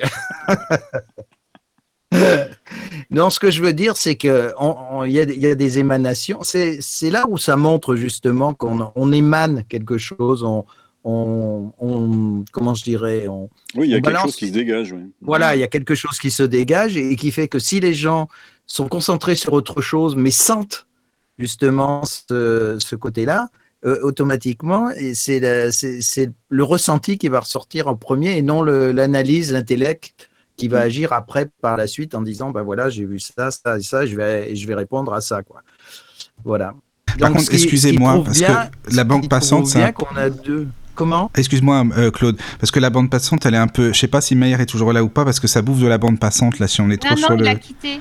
Ah ouais, bah c'est ah bah c'est toi, Claude. T'as un son, euh, t'as un son un peu, euh, je sais pas ce que vous en pensez, un peu robotisé par rapport à d'habitude, Claude. C'est pour ça alors. Je croyais que c'était. Ah ouais, mais- Claude a raison, ça sature sur le net à mon avis. hein. Ah ouais, Parce que là, Claude, t'as un peu un son dégueulasse, quoi. D'habitude, t'as un Ouais. super son, mais là, franchement, c'est pas terrible, terrible. Bon, c'est pas Ça grave. me, ça me bouffe. ouais. Ouais. Ah, Bon, si, bah, vous me permettez, si vous me permettez, euh, je voudrais juste faire une petite, une petite parenthèse. On a un nouvel auditeur ce soir. Euh, c'est la première fois qu'il écoute la radio et euh, je voulais juste lui, euh, lui passer le bonsoir. C'est euh, Charles Dacosta. Euh, c'est un ami euh, qui a une sensibilité euh, énorme, qui est peintre, dessinateur, qui a fait des dessins un peu, un peu sur le, sur- qui a fait d'énormes, des- dessins magnifiques et de peinture. Un ami, un ami de feu regretté, Georges Lautner. Et je voulais juste le saluer parce que c'est la première fois qu'il écoute la radio ce soir. Et euh, juste aussi pour signaler que euh, il a une sensibilité dans son dessin qui, euh, je qualifie moi, euh, de peinture médiumnique. Euh, c'est euh, c'est un sujet qu'un qu'un jour on pourra peut-être aborder. ouais, ce serait a- bien. euh, Bah, bonsoir, Charles, enchanté. il a vraiment une capacité de, de, de, de- de- dans ses peintures et dans ses dessins de faire euh, transparaître l'âme justement euh, des personnes qu'il dessine ou, de, ou des paysages qu'il dessine. Et euh, il a, il a une vraiment c'est, c'est- il a un talent fabuleux et euh, mais ça va au-delà du talent parce que je, je, je- comme je dis c'est vraiment euh, pour moi je le qualifie de peinture médiumnique. quoi. Donc Charles, merci d'être à l'écoute. Euh, pour la première fois. C'était juste ma sympa. parenthèse. Mais Non, non, c'est mais très c'est bien, bien, effectivement la peinture médiumnique, ce serait super d'en parler parce que Oui, oui, oui, oui, parce, parce que qu'il y a- c'est un véritable canal euh, et la peinture un véritable support quoi. Donc euh, très intéressant. Merci Christophe. voilà. Ouais, J'ai fini ma parenthèse. Donc, Claude, désolé parce que je t'ai coupé à- par rapport au son, mais tu disais la qualité du son, mais tu voulais dire. Eh ben, je, dans l'histoire, je ne me rappelle plus. Bon, bah, c'est pas grave, d'accord. Bon. J'étais parti sur mon truc. et, euh, D'accord. Bah, Emma, tu parlais tout à l'heure des âmes plus jeunes et des vieilles âmes. Selon toi, comment est-ce que- et d'ailleurs comment et est-ce qu'on peut reconnaître une âme jeune d'une vieille âme sur Terre ou non? Quand on croise des gens, selon toi, est-ce qu'on peut les reconnaître? Alors je dirais qu'on qu'on peut les reconnaître énergétiquement. Euh, oui, euh, c'est-à-dire que au niveau énergétique, on va sentir une différence entre une âme qui s'est souvent réincarnée et une âme qui, qui vient d'arriver. C'est comme chez les vampires, hein, tu as les nouveau-nés et puis tu as, as, les vieux. Euh, Et ça te fait rire. Ah oui, ça me fait rire, c'est le comparatif qui me fait rire. Euh, ce- par contre, j'ai encore une fois là sur le côté linéaire que je voudrais reprendre, euh, c'est que on a tendance à penser que euh, les jeunes âmes se comportent d'une telle manière et les vieilles âmes se comportent d'une autre manière.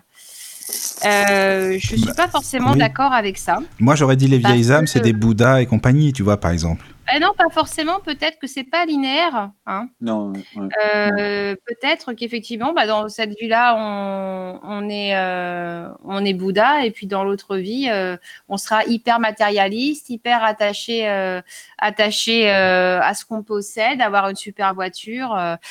voilà, peut-être parce que dans cette vie-là, on sera venu expérimenter l'abondance matérielle, alors qu'on ressort d'une abondance spirituelle. Je pense que c'est plutôt un marqueur énergétique qu'une question d'attitude. Et est-ce qu'on est, obligé justement de s'incarner, je dirais, euh, continuellement sur Terre C'est pas une obligation, ça. On peut faire qu'un seul passage à la limite, non Tu crois pas? Oh, je sais pas. Claude, en fait, tu as envie, de, as envie de faire un petit passage histoire d'eux pour. te- Ouais, Ouais, ouais, exactement. Ouais, ça, tu sais, ça m'intéresse pas tellement d'être. d'être T'as envie de t'épargner un petit euh, peu plusieurs vies euh, Enfin, bref. quoi. Ça, c'est un autre problème. Mais ce que je veux dire, c'est que oui, on peut venir très bien pour une incarnation, par exemple, pour une raison quelconque, euh, et puis euh, et puis repartir, terminer, quoi. Voilà. Pourquoi pas? Après, encore une fois, on n'a on pas le, le- le- le- la notice. Ça me paraît un peu juste, moi, mais au niveau humain, bien sûr, je te dis ça, ça me paraît juste. Mais euh, et ça te paraît juste parce que tu. Est-ce que tu vois quand même que l'incarnation, elle, elle peut se produire sur d'autres mondes? Il n'y a pas que la Terre, hein, autant que je alors, dans moi, je, ouais, moi, après, je suis pas trop sur ce côté, euh, sur ce côté Terre ou Mercure ou quoi. Je- par contre, oui, je te rejoins sur le côté multidimensionnel, effectivement.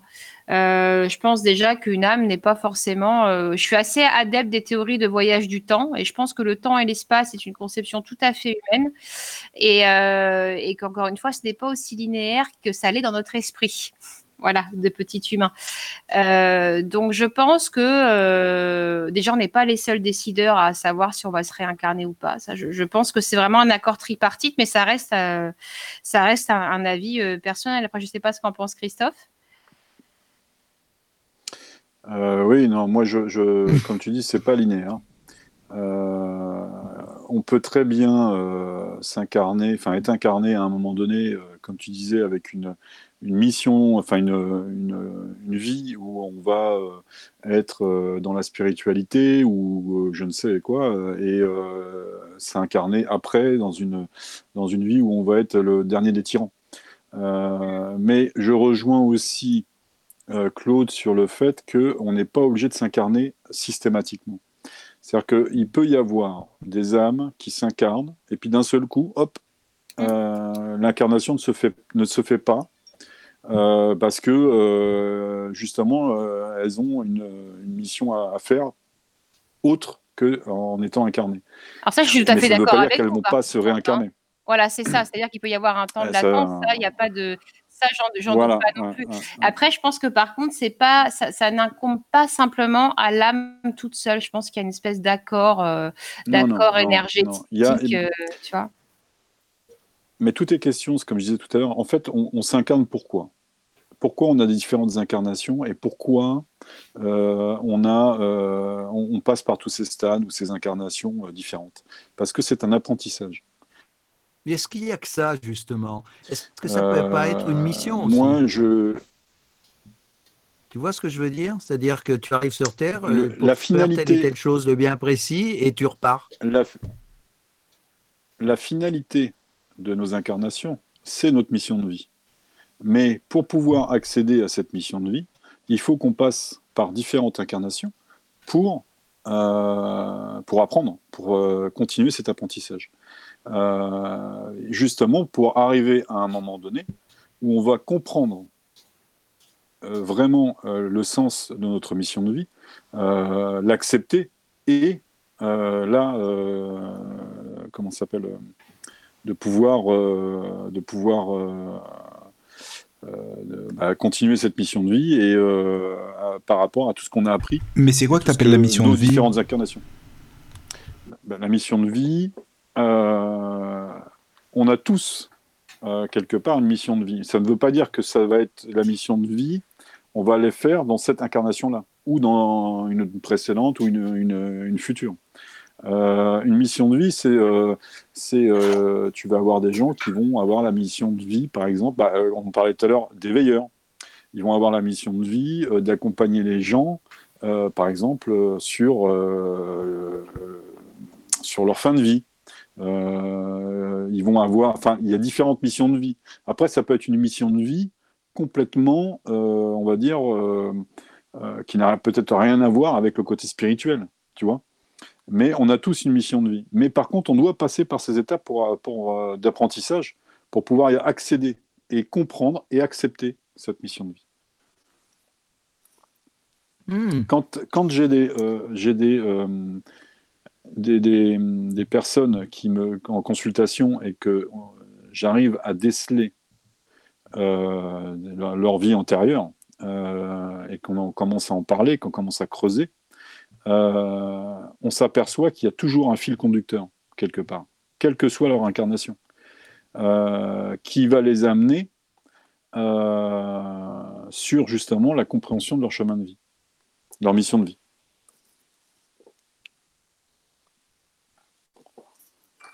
Pour moi, c'est un apprentissage. On doit, on doit passer par ces différentes étapes, non seulement pour apprendre, mais aussi pour comprendre.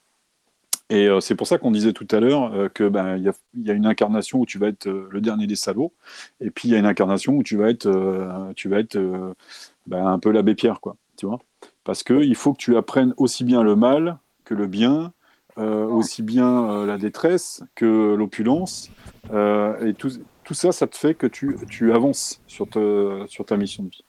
Je suis, vraiment d'accord sur le côté non linéaire, c'est-à-dire que c'est euh, illusoire et égotique de notre part de penser que, que c'est une ligne qui va, euh, qui va crescendo. Qui va toujours vers le haut? C'est ça. Ça, pour moi, c'est pas. C'est humain, c'est une conception humaine. Hein. Ça ne peut qu'aller mieux, ça ne peut qu'être mieux. des fois, on dit toujours en déconnant, bah, ça se trouve au moins la prochaine fois, je prends ma retraite et puis je me réincarne plus. Comme disait Christophe, on peut avoir des temps de latence entre deux réincarnations. Mm, mm. Et puis je pense aussi, et ça, c'est parce que j'en discutais récemment avec euh, avec un collègue et, et euh, du coup je m'y suis intéressée parce que je trouve que c'est une théorie euh, pertinente.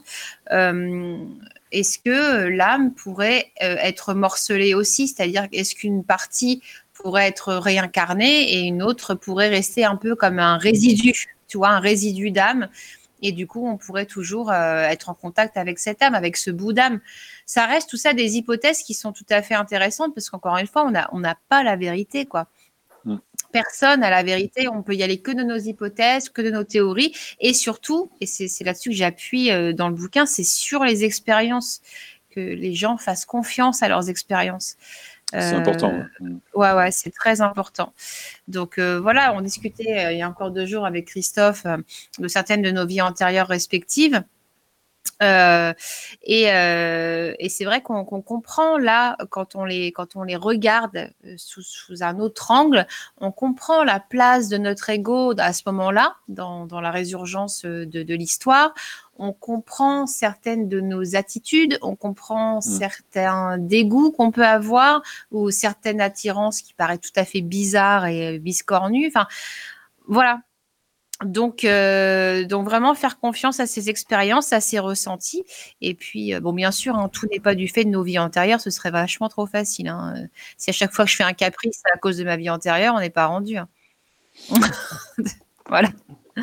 il faut quand même rester, euh, rester terre à terre, d'où l'intérêt du travail sur soi aussi. Mais après toutes ces réincarnations, pour arriver où au final? C'est quoi la finalité de tout ça ah, Bonne question.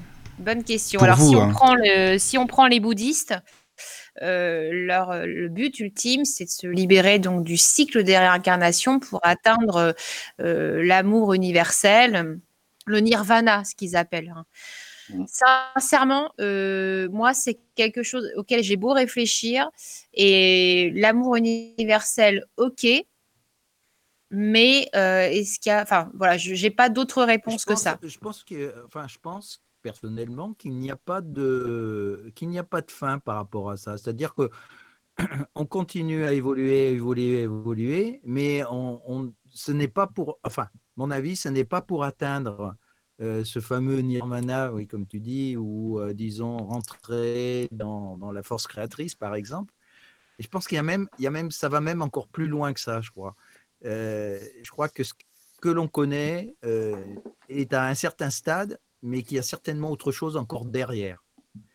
Donc ça veut dire que en tant que, parcelle de cette forme créatrice, hein, on peut appeler ça comme ça, on, on continue à avancer, à avancer, mais je pense qu'on a des choses à accomplir encore continuellement euh, à d'autres endroits de l'univers parce que ça ne s'arrête pas, parce que nous, on est toujours axé sur la planète Terre, mais moi, je, veux sortir de, ce monde-là parce qu'il n'y a pas que lui. Et euh, on continue justement à évoluer dans tout cet univers ou dans toutes ces dimensions, puisque nous, sommes multidimensionnels, là, je suis d'accord avec toi. Et euh, voilà, ça, il n'y a, pas, a pas de fin réellement. Ça, c'est une hypothèse que je trouve super intéressante à laquelle je n'avais pas pensé. mais oui, mais complètement peut-être bien qu'il n'y a pas de fin. Et peut-être que ça nous échappe tellement que qu'on n'est pas capable de le concevoir. Voilà, parce que le mental humain étant ce qu'il est, euh, il est très difficile de pouvoir imaginer justement notre, notre évolution. Et, et comme on le dit souvent, on a, on a notre mission déjà pour évoluer, mais on a probablement aussi quelque chose à faire euh, dans un ensemble quelque part et ce quelque chose justement tire toujours vers l'infini quoi. C'est-à-dire qu'il n'y a, y a pas une, une finalité en somme dans, dans, cette évolution. Voilà ce que Moi, je, pense, je pense, quoi. Je pense comme toi qu'il n'y a pas de finalité de toute façon. euh, et que euh, rien, rien ne peut se terminer en fait. Euh, Attends, on va pas se, ré se, réincarner à perpétuité là tout le temps en permanence comme non, ça. Non, mais peut-être justement peut-être. Mais alors après c'est voilà, on a on a aussi ça, tu vois, c'est c'est c'est la notion qu'on a nous oui. en tant qu'humains du temps. Euh, on se dit, à se dire, euh, voilà, est-ce qu'on va se réincarner jusqu'à la fin des temps? Déjà, la fin des temps, on ne sait pas quand est-ce qu'elle aura lieu, est-ce qu'il y aura exactement une fin des temps? Mais euh, là, on parle, on, a cette idée de façon linéaire, c'est-à-dire, voilà, le, le, temps, comment il se déroule, de A à Z, est-ce qu'on va s'incarner jusqu'à Z? Non. En fait, je pense, enfin, pour moi, dans mon ressenti euh, personnel, euh, on ne fait que des bons en avant, en arrière. Euh, Mais on monte dans toujours. Nos... Pardon? que, je dis on monte toujours, c'est-à-dire que ça fait une courbe, effectivement, on peut descendre, remonter, descendre, mais la remontée est toujours supérieure à ce qu'elle était avant, après, avant la descente, par exemple. Parce Donc, que, on, oui. on grimpe toujours, toujours un petit peu. Quoi. Parce que tu apprends Voilà. fatalement de, de, de, de tout ce que tu, euh, par où tu passes. Mais ça ne veut pas dire que la, la prochaine incarnation, pas- que moi peut-être j'aurai, ce sera dans le futur. Oui, Tu vois? Oui tout à fait. que tu peux être projeté dans, dans, Ma- dans 1000 voilà. ans ou dans 2000 ans. le côté voyageur du temps. Et c'est là. euh, Tout à fait.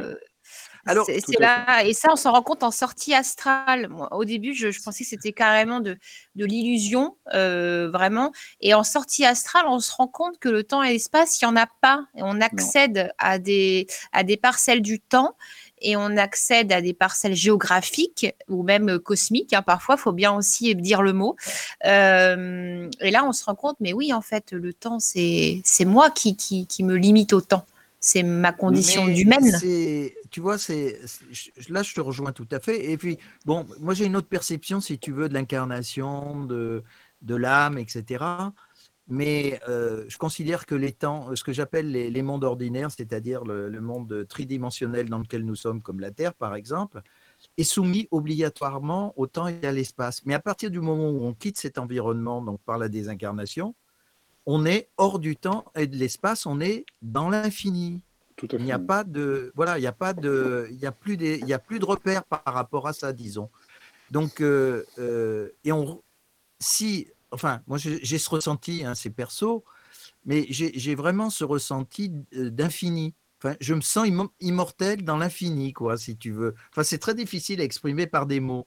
Euh, je sais qu'il n'y a, il y a pas de fin- il y a pas de finalité, quoi. C'est c'est vraiment quelque chose qui, voilà, qui continue à, à l'infini, à l'infini, à l'infini, à l'infini. Il faut aussi dire que la notion d'infini n'est pas supportable pour notre, pour notre cerveau. On n'est pas du tout fait pour concevoir l'infini. Bah, je sais pas, moi ça me pose.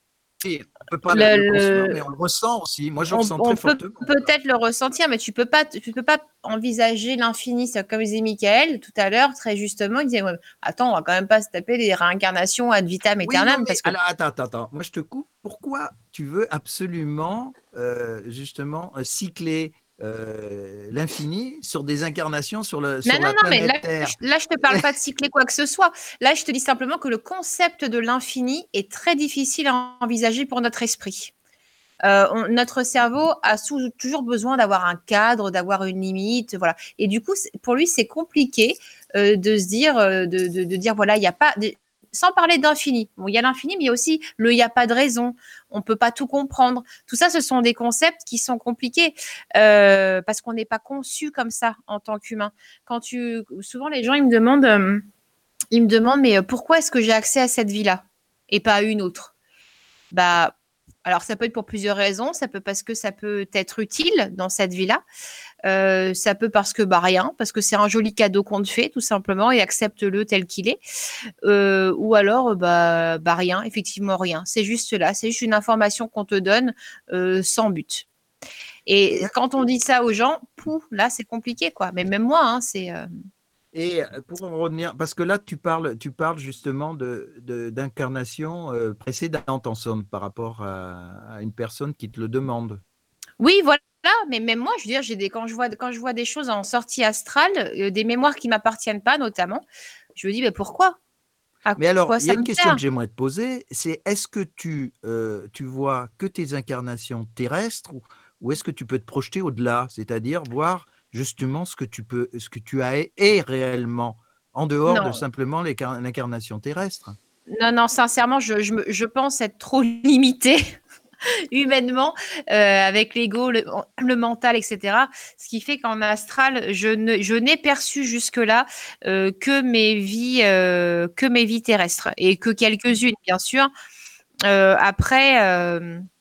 Après, pareil, hein, pour les mémoires des autres.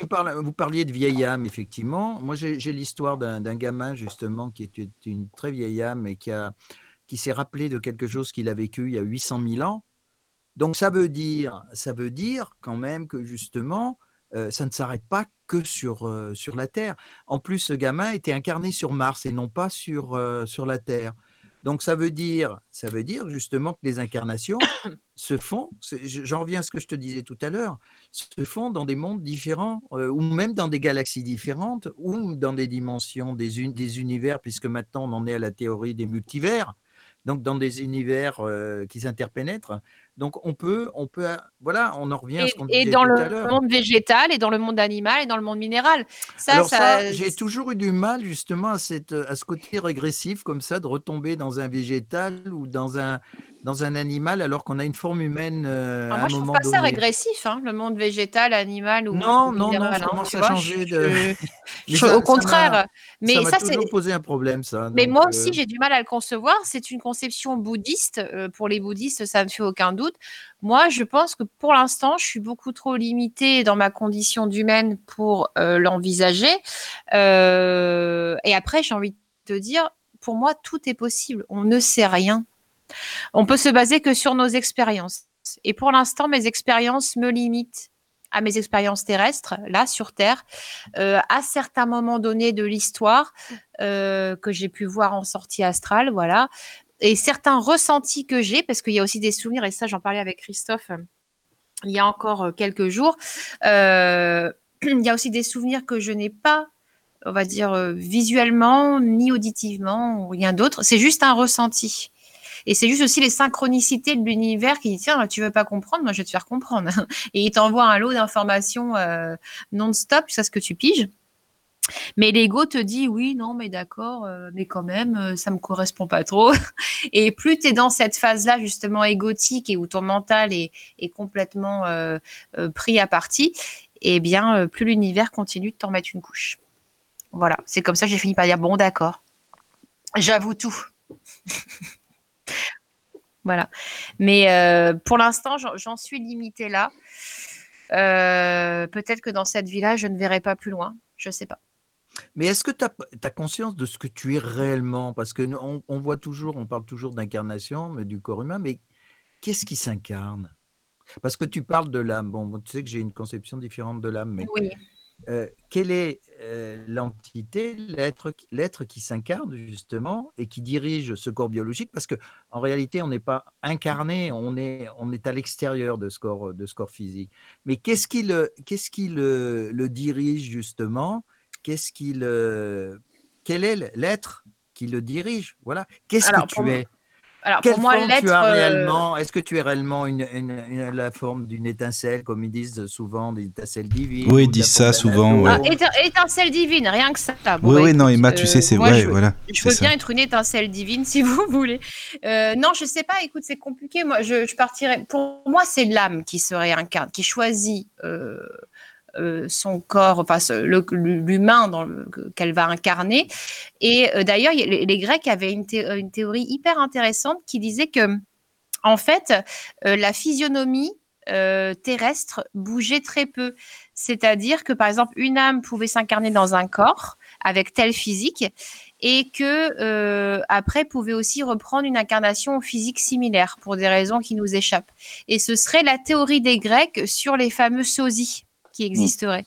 Comme s'il y avait des espèces de, prototypes humains tout préparés à, recevoir des âmes.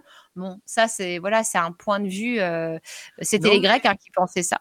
C'est pas faux parce que si tu veux, euh, il y a eu des photos euh, que j'avais vues à une époque où ça montrait justement, ils avaient repéré des, des, gens de maintenant et des photos qui se faisaient à l'époque dans les années 1900 et des gens qui étaient morts Et euh, il y avait une similitude in- incroyable euh, au niveau de la, la physiologie. Quoi. C'était, ils, se ressemblaient, ils se Mm. ressemblaient comme si c'était des frères jumeaux. Oui, oui, je pense, je pense que parfois, c'est- il, ça- il peut y avoir un lien, effectivement.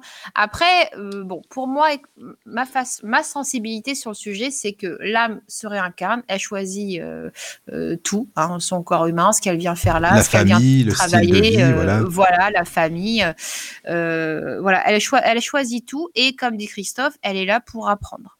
Alors, peu importe le rôle qu'elle va endosser, son but restera d'apprendre.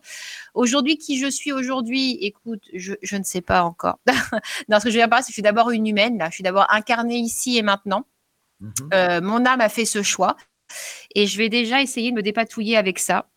Et, et après, je, je, je verrai. Mais je sais aussi que j'ai une conscience, euh, on va dire, élargie, entre guillemets, ne serait-ce que par rapport au côté sortie astral. hein, voilà. À ce moment-là, quand je suis en astral, je sais, je comprends que je ne suis pas limitée à mon corps physique. Ouais, mais, Mais- tu n'arrives oui. pas à déterminer ta forme réelle. Non, bien sûr que non, je ne sais pas y terminer ma forme parce que je suis là dans ma condition d'humaine, incarnée ici. Et, euh, et- Non, mais et dans mon le voyage, j'entends dans le voyage astral. Ah, alors, euh, c'est intéressant pas à définir comment? C'est- bizarre le voyage astral en fait. Je ne sais pas comment t'expliquer. J'ai l'impression parfois de percevoir euh, mes mains ou, mes jambes. Euh, L'autre fois, je, justement, j'étais tellement contente d'être en astral que je, ce que je disais à mon collègue, je, savourais en conscience vraiment le fait d'avoir cette chance d'expérimenter ça, même si j'ai rien fait d'intéressant, hein, au passage. Euh, mais j'ai savouré en fait ça en conscience. Euh, au-delà de ça, je je sais pas, non, je dis je perçois éventuellement mes mains, mes jambes, mais ça reste que très flou, ça reste des formes. Et par contre, ce que j'ai noté en astral, c'est mes, mes perceptions. Euh, par exemple, l'ouïe qui est beaucoup plus fine et surtout la vue qui est extrêmement euh, fine. Euh, Oui, je peux zoomer, euh, je eu peux ce- zoomer. euh, Voilà, mais j'ai eu voilà. cette expérience où je me suis retrouvé, moi, coincé entre, enfin coincé, c'est un mot, euh, en- entre le plafond et le haut d'une armoire, et je voyais à 360 degrés. C'est-à-dire que je voyais aussi bien le plafond que l'armoire derrière, que sur le côté, nanana, etc.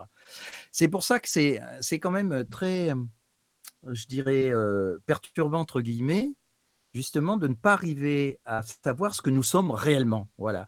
Parce que euh, on, a une, on, a, on est une entité, ça c'est sûr et certain. Par contre, justement, quelle est l'énergie euh, qui nous anime? Je ne parle pas de l'âme, parce que moi, l'âme, je la considère comme un outil. Et je ne suis pas le seul, puisque Urantia, le livre d'Urantia en parle. Euh, les Templiers sont, dans cette lignée-là. Euh, ce que je veux dire, c'est que c'est un outil donc, qui, nous est prêté, qui s'incarne dans, le corps humain, effectivement, qui l'enveloppe pour lui permettre de vivre et qui est une liaison avec nous.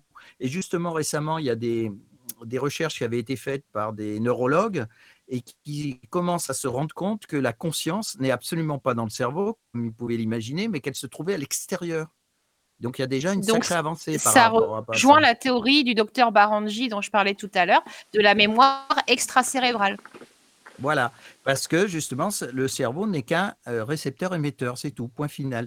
Et le, le- le- le- en réalité, la, la mémoire, cette mémoire en question, elle se situe effectivement en dehors du, du, euh, du, cerveau. Le cerveau est un peu un disque dur, quoi, si tu veux. Il, il emmagasine des informations, etc., qui restituent mais c'est pas lui qui va garder en mémoire toutes les expériences que l'on a vécues et que l'on va emmener avec nous après la mort, justement. Bah, c'est tout à fait ce qu'on disait au début de l'émission, en fait, avec cette hypothèse hein, de mémoire extracérébrale que, que je trouvais tout à fait pertinente, de dire que voilà, le, le stock euh, de, de nos expériences passées est gardé un peu. Moi, je, je, je donnais un peu l'image de la valise, tu vois, euh, on se trimballe avec cette valise pleine de souvenirs, puis des fois, pour une raison, euh, pour une raison X ou Y, euh, vous avez entendu le bruit là? Oui, bon, Oui, oui. oui, vaguement. Non, mais je croyais que c'était euh, quelqu'un qui frottait son micro, je sais pas. Non. Non, Ah, intéressant. non, non. Mais oui, je l'ai Euh, entendu, oui. Voilà, intéressant. Euh, du coup, ça m'a perturbé. Qu'est-ce que je disais? Oui, la valise. La valise avec les souvenirs. Et des fois, bah, pouf, on a un souvenir qui, qui, tombe de la valise et on ne sait pas forcément pourquoi, euh, ni euh, le mécanisme de, de, de, de ce flux énergétique qui, qui est relâché. Mais en tout cas, euh, en tout cas, voilà, on peut faire que les constats. Après, de toute façon, ce sont des sujets, je pense, qu'on pourrait discuter des heures. Pendant et, des heures, oui. Et il Oui, y a oui. vraiment des, des- plein d'hypothèses qui sont en ça. cours et qui sont tout aussi intéressantes les unes que les autres. on- Et c'est ce que je mets dans le terme chercheur de vie, tu vois. Oui, je de comprends. Pas, euh, de ne pas rejeter. euh, tout en gardant son propre sens critique. Voilà, on peut écouter toutes les hypothèses et après se faire son propre, euh, son propre juge en fait de tout ça euh, avec son sens critique, tout en tout en, étant en étant en harmonie avec euh, le reste des opinions. Il n'y a pas de. C'est ce que je dis euh, de toute façon euh, souvent euh, aux personnes qui me contactent ou qui, avec qui j'ai des consultations. Expérimentez par vous-même. C'est la meilleure des façons de se déjà de se faire une opinion et deuxièmement de, de pouvoir répondre à ses propres questions. Euh, on pourra euh, donner toutes les théories du monde, on pourra leur expliquer, euh, nous, tout ce qu'on peut ressentir, tant qu'ils n'auront pas expérimenté par eux-mêmes, euh, ça restera juste des suppositions. Euh, Mais je suis je a- d'accord avec toi, Christophe. hein, ouais, ouais. Il, faut, il, faut, il faut vraiment que les gens, euh, c'est le travail euh, des éveilleurs et de, justement de suivre les chercheurs de vie, comme tu disais Emma, euh, mais expérimenter par vous-même. Aujourd'hui, on ne peut que nous vous dire ce que nous on ressent. Alors après, nous dire qui nous sommes vraiment, qui, de quel, d'où on vient exactement, je pense qu'on on le saura une fois qu'on aura atteint un certain niveau vibratoire, euh, et ce sera en dehors, de, je pense, de la vie terrestre. Mais euh, et encore, je ne sais, je sais pas si on aura toutes les réponses, mais bon. Euh, Est-ce qu'on n'en Aujourd'hui, aura pas déjà euh, quand on va se désincarner déjà? Des souvenirs vont si, revenir si, probablement. si, euh, on aura certaines réponses, mais on ne les aura pas toutes. On aura Oui, certaines réponses, j'imagine. on Oui, les aura pas toutes. Parce que justement, il- comme on disait tout à l'heure, euh, c'est jamais, il n'y a pas de finalité. Donc, si on te donne toutes les réponses, ça veut dire que tu as atteint un niveau énormément, enfin extrêmement euh, important, et je pense que tu n'auras plus de réincarnation à faire, tu n'auras plus, euh, bref. Donc, euh, ces réponses-là, on les aura beaucoup plus tard. Maintenant, euh, je pense que ce qui est intéressant et ce que les, auditeurs euh, quand on parle de réincarnation et de, vie intérieure, ce qui est important, c'est euh, surtout euh, la compréhension euh, en fait de, ce qu'on peut ressentir euh, face à, à ces souvenirs euh, qui ressurgissent d'un seul coup. Euh, pourquoi ils arrivent, pourquoi, euh, pourquoi on a cette, cette, cette, cette attirance pour telle ou telle euh, période, pour tel ou tel euh, euh, événement qui a été dans le passé, euh, et comment, comment on arrive à faire la différence aussi entre une perception d'une vie intérieure et une perception euh, de, euh, par exemple, euh, d'un contact médiumnique, tu vois? Mm. Moi, quand je suis en contact médiumnique, euh, et ça là, je parle pour les auditeurs pour essayer de leur, leur- expliquer un petit peu le, fonctionnement. Euh, mais quand je suis en contact médiumnique, par exemple, je suis spectateur. En aucun cas, j'interviens ou euh, où j'ai, euh, comment s'appelle, un- une vision, que ce soit enfin une, clairvoyance ou une, une clairaudience, d'une, de quelque chose où je, euh, suis intervenu où moi je vais intervenir. Je ne suis que spectateur. On m'envoie ces images-là pour me donner des éléments. Quand c'est une. euh, quand par exemple je fais des régressions dans mes vies antérieures par le biais de trans, parce que moi je travaille beaucoup, je pas fais pas de l'astral comme Emma par exemple, mais je fais beaucoup de trans, euh, de trans chamaniques, où je fais des régressions euh, sur mes vies antérieures, où j'ai pu euh, moi trouver mes propres réponses sur euh, sur mes vies antérieures.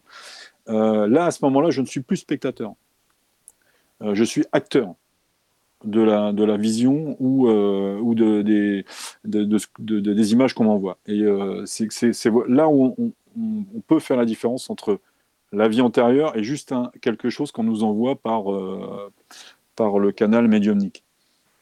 Donc ça, voilà, euh, parce que je pense que la plupart des gens qui ce soir écoutent l'émission se posent la question, mais comment peut, je peux faire pour euh, avoir euh, justement un Un retour sur mes vies antérieures, Mm. un accès, et puis comment je peux savoir si c'est vraiment mes, mes vies antérieures Et là, du Voilà, coup, oui. Effectivement, là, euh, sur les accès, euh, dans mon bouquin, là, je, je parle de quatre ou cinq, je sais plus, euh, on va dire Ouais. méthodes. C'est pas des méthodes, mais en tout cas des, des processus d'accès, euh, dont euh, effectivement, moi, je parle pas de la tranche chamanique, mais euh, c'est vrai que ça pourrait, ça aurait pu être super intéressant d'en parler. Mais bon, je parle de la sortie astrale, de l'hypnose spirituelle, régression, etc. Et, pour rebondir sur ce que tu disais, Christophe, sur la nécessité de faire ses propres expériences. Et on se pose aussi des questions très qui semblent très candides, mais en fin de compte qui travaillent énormément notre esprit. J'ai fait aussi un paragraphe sur est-ce utile de se souvenir? Parce que souvent les gens se disent ah ouais, mais euh, si je me souviens pas de mes vies antérieures, euh, je vais pas pouvoir évoluer. Bah non. Où est-ce que tu as vu Non, ça sert- euh, moi, je considère que ça ne enfin, ça sert pas à grand chose. bah, ça dépend. Je pense que parfois ça peut servir. Moi, je sais qu'il y a certaines choses où ça, ça j'ai en tout cas des, des validations de ressenti qui sont intéressantes. Après, est-ce que ça m'aide dans ma vie de tous les jours? Bah, je, non, non. Mais euh, pourquoi est-ce que j'ai tant d'accès euh, à ces souvenirs? J'en sais rien. Ce que j'en fais, parfois j'en fais quelque chose, parfois j'en fais rien. Euh, Peut-être que j'aurai des réponses dans 10 ans, dans 20 ans, ou jamais, ou dans une autre vie. Je ne sais pas, mais en tout cas, tout ce que je reçois, je le prends vraiment pour une, c'est un véritable cadeau. Voilà, c'est un beau cadeau. Et après, par contre, ce serait intéressant, Christophe, qu'on qu'on discute euh, un jour, qu'on fasse une émission sur tout ce qui est tranche chamanique, parce que je connais pas du tout, et, euh, et ça peut être super intéressant. Par contre, dans, dans, dans ce que je décris, Dans ce que tu euh, disais, tu parlais des stimuli, Emma, que ce soit des odeurs, les lieux, les Oui. sons, visuellement aussi. Oui, parce qu'il y a la méthode spontanée. Hein, il ne faut pas, nécessairement euh, faire une sortie astrale ou faire une tranche chamanique. Parfois, les souvenirs peuvent, euh, peuvent revenir de manière quasi spontanée. Alors, souvent, comme tu disais, Michael, grâce à un stimulus extérieur. Donc, c'est souvent un lieu hein, qui résonne en la personne. Une personne, donc là, on peut, on peut, on peut rebondir sur le côté famille d'âme hein, qu'on a déjà croisé. On se dit, oh, oh là là, il y a un truc qui va pas. Euh, une odeur aussi. Ça peut être, euh, ça peut être mille et un stimuli. Et là, c'est la méthode spontanée. Mais euh, ça reste quand même. En fait, dans la méthode spontanée, ce qui va vite faire barrage, c'est le mental. Parce que euh, voilà, le mental dit ouais, mais non, mais j'ai vu ça à la télé il y a deux jours, c'est pour ça que ça me revient à l'esprit. Oui, voilà, Euh, c'est ça qui est compliqué parce que lui, il va plaquer des images obligatoirement. Donc, euh, Exactement. Et là, là, enfin, vraiment, ce que je- je- j'encourage les gens, mais c'est vraiment de se, de se faire confiance et euh, de, de se connecter à soi. Euh, vraiment, il y a même encore des fois, tu vois, j'ai beau avoir euh, des validations euh, à plus en pouvoir de telle ou telle période que j'ai pu vivre, euh, il y a des fois, je me dis, ouais, mais quand même. Mais bon, mais non, ça c'est ma tête parce que je sais intérieurement. C'est une espèce de, de oui, c'est ça, de certitude intérieure qu'on y était. Voilà, quoi qu'il arrive, là. Parce que parfois on se dit est-ce qu'on fantasme vraiment ou est-ce que c'est réel ou c'est un truc qu'on imagine dans notre tête comme ça, quoi, en fait? Effectivement, il peut y avoir ça, le côté fantasmé, euh, ça c'est clair que ça peut, euh, parce que co- comme on disait au début d'émission pour rigoler, mais n'empêche qu'on a beaucoup de personnes comme ça. Euh, voilà, récemment, enfin j'ai eu beaucoup moi de, de Nefertiti en consultation. C'est assez intéressant le nombre de personnes qui, ont été Nefertiti. C'est pas pour rien, hein, plus belle femme d'Égypte, etc. Donc voilà. Mais ça, voilà, il y a aussi l'histoire d'égrégore qui joue beaucoup. hein, et des fois, le message n'est pas très clair. Il faut pas aussi oublier que le, le cerveau est une, une source d'illusion très importante. Et euh, bah, dans mon bouquin, je parle de la théorie d'Elisabeth Loftus, la théorie des faux souvenirs, et à quel point il est simple d'aller imbriquer une fausse idée dans la tête des gens. C'est simple. C'est la psychologie projective. euh, Même par l'hypnose, on méthodes, peut aussi. Oui, par l'hypnose, mais la psychologie projective, tu n'as pas besoin d'être en hypnose, hein, c'est du quotidien, quoi. C'est ce qu'on vit dans notre quotidien. C'est l'influence euh, de ton environnement et de ta connexion à l'autre qui va créer euh, une image, un faux souvenir en l'occurrence, ou, euh, une résultante à laquelle tu, tu- franchement tu t'y attendais pas. Et pourtant, ce n'est que de la projection qui a été rassemblée et mise sous forme d'image. Donc, c'est là que c'est intéressant de, faire. Et quand on me demande, mais qu'est-ce qui fait la différence entre, effectivement, un faux souvenir et un souvenir de vie antérieure? Comment je peux savoir? Et je leur dis toujours, mais faites-vous confiance et surtout, ressentez les choses. À ce moment-là, prenez de la neutralité, même si c'est très difficile parce que le mental, lui, n'aime pas la neutralité. Hein. Essayez de prendre du recul, essayez de reprendre un peu de neutralité et dire voilà, vraiment, est-ce que ça résonne énergétiquement en moi ou est-ce que ça résonne dans ma tête? Et là, c'est là c'est pas c'est pas la même chose. C'est pas la même chose. Donc voilà, c'est vraiment c'est là-dessus que j'ai voulu emmener euh, emmener les lecteurs parce que j'ai euh, tellement cherché des réponses à des questions euh, que je n'aurais jamais. En tout cas, je pense pas dans cette vie-là. Euh, j'ai tellement pris le chou à savoir pourquoi, par qui, comment je suis morte, à quoi ça sert. Mais tout ça, c'est humain. Ce ne sont que des questions humaines et ça ne nous sert pas à grand-chose d'avoir des détails là-dessus à part nous faire plaisir en tant qu'humain. Bah c'est ça en fait, c'est pour nous faire plaisir. Je sais pas s'il y a des bah, questions, Emma, parce qu'il y en avait tout à l'heure. Vas-y Christophe, hein, excuse-moi. ça peut apporter certaines réponses. C'est-à-dire que nos, vies antérieures ne sont pas là uniquement quand on a justement cette, euh, des souvenirs qui remontent comme ça et d'un seul coup, alors que ce soit par n'importe quel biais. Hein, euh, soit de façon volontaire ou soit euh, en, étant dans un état modifié de conscience. Mais des fois, quand elles reviennent, c'est justement pour nous faire comprendre quelque chose. Comprendre quelque chose sur notre vie qu'on est en train de, vivre actuellement. Ah, je suis d'accord avec toi sur nos attitudes mm. aussi, parfois, nos comportements, parfois qui peuvent être un peu incohérents. Oui, oui, oui. Mm. Des fois, on a, on a des choses qui nous arrivent, qui se passent, et qu'on dit, mais comment ça se fait que ça, ça, n'arrête pas, ou comment ça se fait que je suis dans un schéma euh, qui se répète? Et on ah. a justement cette, euh, cette euh, réponse par le biais de nos vies antérieures qui fait que euh, on se dit ah bah oui bah, la réponse elle est là. Et pourquoi ça se passe comme ça? Parce que je suis dans ce cycle là parce que je, je, je n'arrive pas à sortir de ça. Et du coup ah. tant qu'on n'arrivera pas à, tant qu'on n'arrivera pas à sortir de ce schéma on ne pourra pas avancer. Donc c'est pour ça aussi qu'on a on a de temps en temps de quelle que soit la façon, on a cette, ce, retour sur les, vies antérieures qui nous fait que ben, on, a certaines infos pour nous faire avancer. C'est pas uniquement pour nous dire, ben voilà, on était, comme tu disais, Nefertiti. Alors, ce qui est intéressant aussi dans ce cas-là, c'est que effectivement, on a beaucoup de personnes. Euh, voilà, j'étais une, déesse au temps des pharaons, ou j'étais, moi j'ai beaucoup de euh, j'ai eu beaucoup de, gens, c'était euh, au temps des Romains. On, était, euh, c'était, j'étais dans la, enfin dans le, le, Panthéon avec avec César. Sauf que quand tu creuses et que tu commences à établir une connexion avec les personnes qui te parlent de ça et que tu arrives à toi à faire un, un retraçage, j'ai envie de dire quelque part sur leur vie antérieure, tu t'aperçois qu'effectivement elles ont eu une vie antérieure dans cette période-là, mais qu'elles n'étaient pas du tout, euh, par exemple, la déesse ou Nefertiti ou, euh, ou Jules César ou quelque chose. Elles, avaient un rôle euh, à, cette époque-là.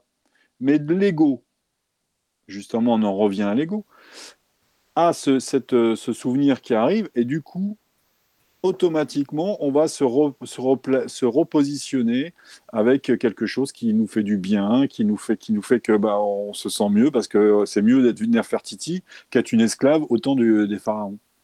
Exactement, exactement. Et parfois, oui, la connexion. Voilà, ça ne veut pas dire que effectivement la personne a, tort en disant, euh, moi je pense que j'ai une vie, euh, par exemple au temps des pharaons.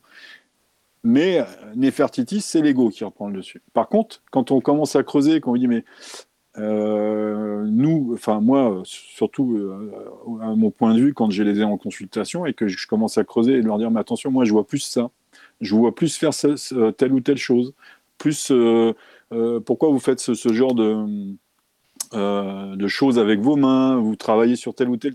Et là, la personne me dit, ah bah oui, effectivement, maintenant, dans la vie que je suis euh, en train de vivre actuellement, euh, je fais ce travail-là.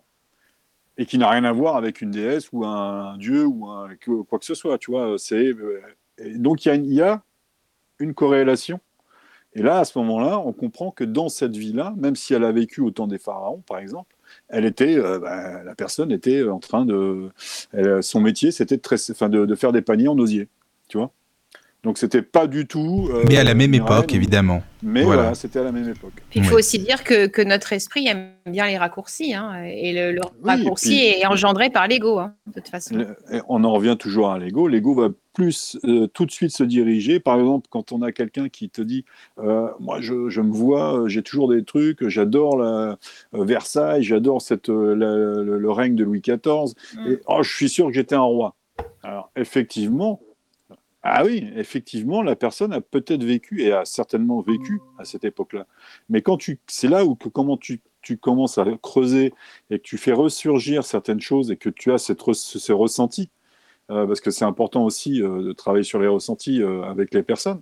Quand tu as ces ressentis que tu commences à travailler, tu ressors certaines choses et effectivement, la personne a bien, a bien vécu sous le règne de Louis XIV, mais, elle était, mais pas en tant que roi, elle était complètement dans un autre, dans un autre Tout à fait.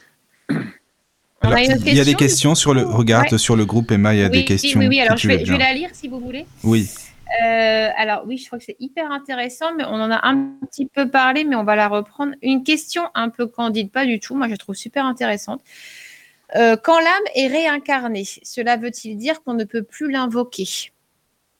Alors là, du coup, effectivement, là, on peut aller sur deux, écoles. Soit on part du principe que l'âme n'a pas de multidimension et qu'une fois qu'elle est incarnée, bah non, si tu l'invoques, effectivement, là, elle est dans un humain, donc euh, il y aura peut-être une petite vibration euh, qui va se faire, une résonance énergétique, mais c'est tout. Ou alors quelque chose de résiduel.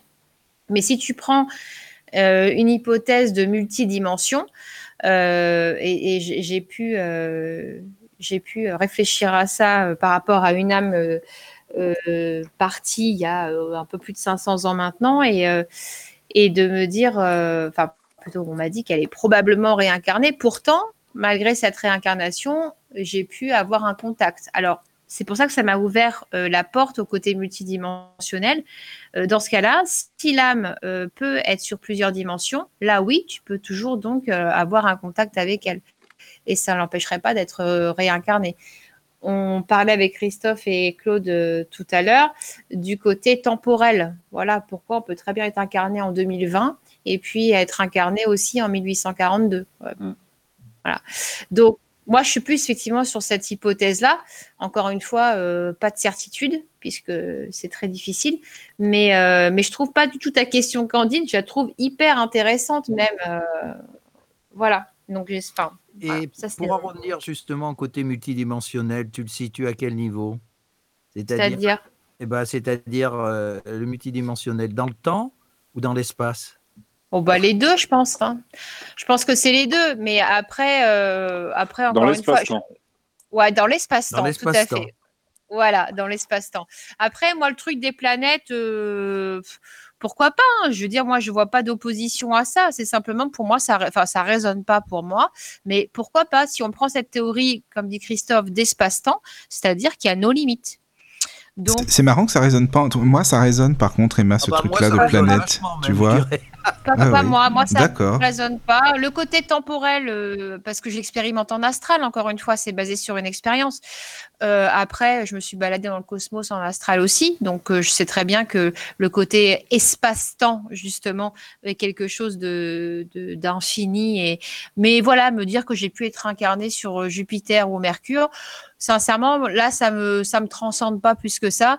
Euh, j'ai envie de dire que très égotiquement, là pour le coup, c'est très mmh. égotique, c'est de me dire euh, là ce qui m'intéresse, c'est ce que j'ai fait. Euh, ah oui, c'est ce que tu fais. Euh, tu vois. Oui, là maintenant, mais en se disant qu'il y a des mondes quand même qui sont plus avancés que la Terre et d'autres qui sont moins avancés, tu vois en fait.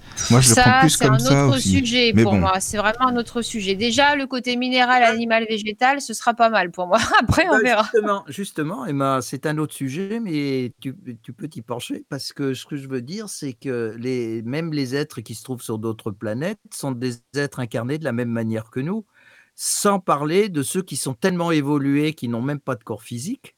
Parce qu'il y a toute cette hiérarchie, elle existe euh, malgré tout, justement, où euh, il y, a, ces êtres qui sont de différents mondes et qui sont de différentes dimensions et qui peuvent apparaître justement sous des formes différentes et qui peuvent apparaître au médium du reste. Je ne sais pas si ça t'est arrivé, toi. oui, ça m'est arrivé d'avoir. Aussi, Ça m'est arrivé pas. avoir trois, euh, trois à côté de mon lit d'ailleurs. euh, j'ai bien flippé. Mais euh, oui, bien sûr, ça ne veut pas dire que je nie l'existence. C'est simplement dire que là, pour moi, là, ça résonne pas en moi. Là, moi, quand je suis dans, quand je pense réincarnation, je pense euh, réincarnation terrestre ou éventuellement euh, minérale, végétale, animale. Mais ma tête, pour l'instant, n'arrive pas à aller au-delà. Et, et c'est pas grave. Hein, je, c'est pas grave. Ça, c'est pas grave. Non, mais c'est pas grave. Non, c'est pas grave. C'est juste, euh, c'est peut-être justement que tu dois rester. euh, Peut-être, ou c'est peut-être de la peur, c'est peut-être plein de choses peur, qui, qui m'empêchent de me projeter au-dessus, je ne sais pas. Mais, euh, mais c'est vrai qu'à aucun moment dans mon bouquin, je parle de cette possibilité d'autres planètes. c'est dommage parce qu'avec les possibilités que, que, que tu as ou que Christophe a, euh, vous pouvez aller certainement très très loin, je pense. Bah, fait le Cosmos, c'est pas mal déjà. C'était plutôt sympa d'ailleurs. Mais euh, en astral, hein, pas. pas euh, Oui, oui, oui. Bah, Emma, dans ton deuxième volume, tu peux y aller. Dans ton... Tu peux aller plus loin. Non, non, mon... Non, non, tu non, vas pas y aller, non pas. Non, ça te Non, parle pas du parle tout. D'accord, donc Je vais d'accord. pas aller faire un Non, truc. c'est pas euh, son truc. Non, non, c'est d'accord. Non, non. Par contre, je vais parler des rêves, euh, des, des, des rêves à prisme opposé, des rêves partagés, euh, le rêve un peu comme passerelle vers l'astral et, et vers d'autres choses. Voilà. Et là encore, le côté multidimensionnel, là pour le coup, ce sera d'autant plus intéressant, Claude, pour toi, parce que en, en termes de rêve, c'est euh, le multidimensionnel est d'autant plus présent, quoi. Oui. C'est une dimension, le rêve, hein, le monde du rêve. euh, Ah bah, ça, c'est sûr. forte, hein. Oui, oui, oui, oui. Et en un seul rêve, tu peux décupler les possibilités euh, à l'infini, quoi. Alors, il y a Alex euh, sur le groupe qui nous dit euh, Emma, Oui. tu peux. euh, euh, merci pour la Oui, réponse, hein, déjà. Oui. Voilà. Donc, bah, de rien, écoute, euh, c'est avec plaisir. Et euh, ça lui fait penser à un film, en fait. Alors, Emma, je sais pas si tu connais, ou Christophe, ou Claude. Non, je connais le nom, mais je ne l'ai pas vu. Interstellar. non. Interstellar. Je connais pas, j'ai pas vu. Euh, non, je l'ai pas vu non plus. Je, je connais le nom, ça me dit quelque chose, Interstellar, mais je- non, je Il l'ai va vraiment falloir que je le regarde parce que tout le monde en parle, mais. Ah ouais, Ouais. Bon, bah, on regardera ça alors. On regardera Bon. Alex et puis on, on fera un, un petit retour. Mais, euh, voilà. Mais en tout cas, c'est, euh, de toute façon, ça reste un sujet complètement euh, absorbant, passionnant. C'est vrai qu'on pourrait en parler, on pourrait faire des émissions là-dessus, tellement c'est intéressant, on peut parler pendant des heures Ouais. de ces sujets-là. C'est vrai. Hein. Mais ce qui est important, c'est voilà de mon avis personnel et que c'est super important, un de se faire confiance, deux de Mm. se respecter euh, et de faire ses propres ex- expériences. On peut glaner des conseils à droite à gauche, euh, on peut lire énormément de choses avec des théories très variées, mais il n'en reste pas moins que l'important, il est à l'intérieur de soi et pas à l'extérieur. Je, C'était le mot. là, je te suis tout à fait, oui, tout à fait. Mais c'est grâce à l'intérieur de soi, justement, qu'on arrive à développer euh, toute ces- cette, cette sensibilité, puis c'est- cette évolution, tout compte fait. hein. Tout à fait. Bah bon, bah je vous conseille de lire le livre d'Emma. Vraiment, en fait, c'est bien te- comme ça, voilà, après toute cette discussion, j'espère que ça a donné envie aux auditeurs de le lire, parce que ça vaut le coup. Donc, euh, bah déjà, merci Emma. hein, Il faudra pour, que tu euh, me l'envoies euh, dédicacé. mais oui, Souvenir ça y est, j'ai- reçu mon stock, Claude, c'est bon. Ah, ça y est, tu Ah. peux alors. Ça Bon, bon. bah Emma, tu Ouais, pourras me le lire en audio même, je vais te faire bosser, c'est bien. Ah bah, oui, mais je t'avais dit en plus que je te le mettrais en audio. Oui, Comme je il sais. est pas long Oui. en plus, c'est tout Bah à fait oui, non, mais hein, c'est gentil. souci, hein. Souvenir d'âme, donc voilà, euh, lisez-le et puis euh, c'est bien aussi comme ça d'en parler. Merci Emma de nous avoir expliqué un petit peu tout ça, de nous avoir présenté ton livre et puis d'avoir participé avec euh, bah, Christophe hein, et Claude, c'était vraiment sympa. Bah Claude, tu vois, il faut qu'il soit à ce store-là pour que ton son il soit de bonne qualité. C'est bien que ça, tu vois. Bah là- oui, parce ça y est, il est bon c'est mieux là, c'est mieux. Voilà. ah bah là c'est très bien même. Oui. C'est parce que les gens sont, euh, doivent moins se connecter, la bande passante Ouais. C'est ça. est fluide, c'est tout. hein, c'est- Donc Ouais, voilà, ouais, je c'est pense que beaucoup tu mieux. as raison. Je pense qu'il y a eu un- une surcharge. Et Euh, voilà, juste, un boom à un moment donné. et puis voilà. juste tant que j'y pense, pour le livre, euh, il n'est pas trouvable sur Amazon ou tout ça. Pour les Canets, euh, les Normands, il est disponible à Caen, uniquement dans les librairies canaises. Et euh, enfin, à l'eau vive à Caen, pour être exact. Malheureusement, avec le contexte fermé. Mais les drives sont possibles à, à l'eau vive. Et puis, euh, sinon, c'est directement par mois. Voilà, il n'y a pas de, de- de distribution par Amazon ou, ou que sais-je. Attends, attends, attends, tu me dis que les drives euh, à Deauville, c'est disponible à Non, non, pas à Deauville, à l'eau vive. L'eau vive. Ah, la- L'eau vive, hein, c'est pas la- Guibert, Claude. hein. la librairie à Caen. qui est à Caen en fait. Oui, oui, elle va organiser en fait des, tu sais, des clics et collectes quoi pour ses livres parce que là elle est fermée bien sûr. Donc on envoie plein aussi de bonnes énergies aux petits commerçants, aux, aux- aux artisans aussi locaux, restaurateurs, etc. En espérant que que voilà. en espérant que ça s'améliore. ça. Et que oui, voilà, c'est ça. Euh, oui, moi je suis pas aussi optimiste que ça, mais enfin ça c'est perso. Oui, oui, bah ça c'est sûr. Après, c'est un autre sujet, mais bon, après, en espérant, enfin, disons, de leur envoyer des bonnes énergies, voilà, en fait, des bonnes voilà, pensées. oui, oui, ça. c'est ça, en fait, surtout. Oui, Tout à oui. fait d'accord. Mais merci encore, hein, Emma, et puis euh, Bah, merci tous. à vous, hein, c'est toujours, Voilà. super. C'était, ah ouais, non, c'était super sympa. comme ça, c'est génial. Ouais, et puis bah, nous on se retrouve dimanche hein, sur la radio du Lotus, non pas avec Emma ce coup-ci, ni avec Christophe, mais euh, avec euh, Clarisse, hein, que vous connaissez tous, et une petite nouvelle, Marina, je crois que tu la connais Christophe, il me semble, je suis pas sûr mais je crois, Euh, C'est, non, je, euh, je- enfin, je l'ai qui- croisé, mais je l'ai pas. qui est au château aussi euh, souvent de Fougeray, donc euh, bon, on va faire une émission avec Clarisse et Marina. Bon Claude, si tu peux, tu viens, y a pas de souci, c'est dimanche soir, bon bah si tu peux pas, ça serait dommage. Mais Voilà. Voilà, j'essaierai d'être D'accord. présent. Bon, bah c'est super. Bah, merci à tous. Surtout dormez bien, prenez soin de vous, c'est important. Et puis euh, bonne nuit et donc euh, à dimanche pour les auditeurs. Bisous. Bonne nuit à tous. Bonne nuit. Salut. Entrez dans la sérénité et la paix, la paix, la paix, la paix. Bienvenue sur la radio du Lotus.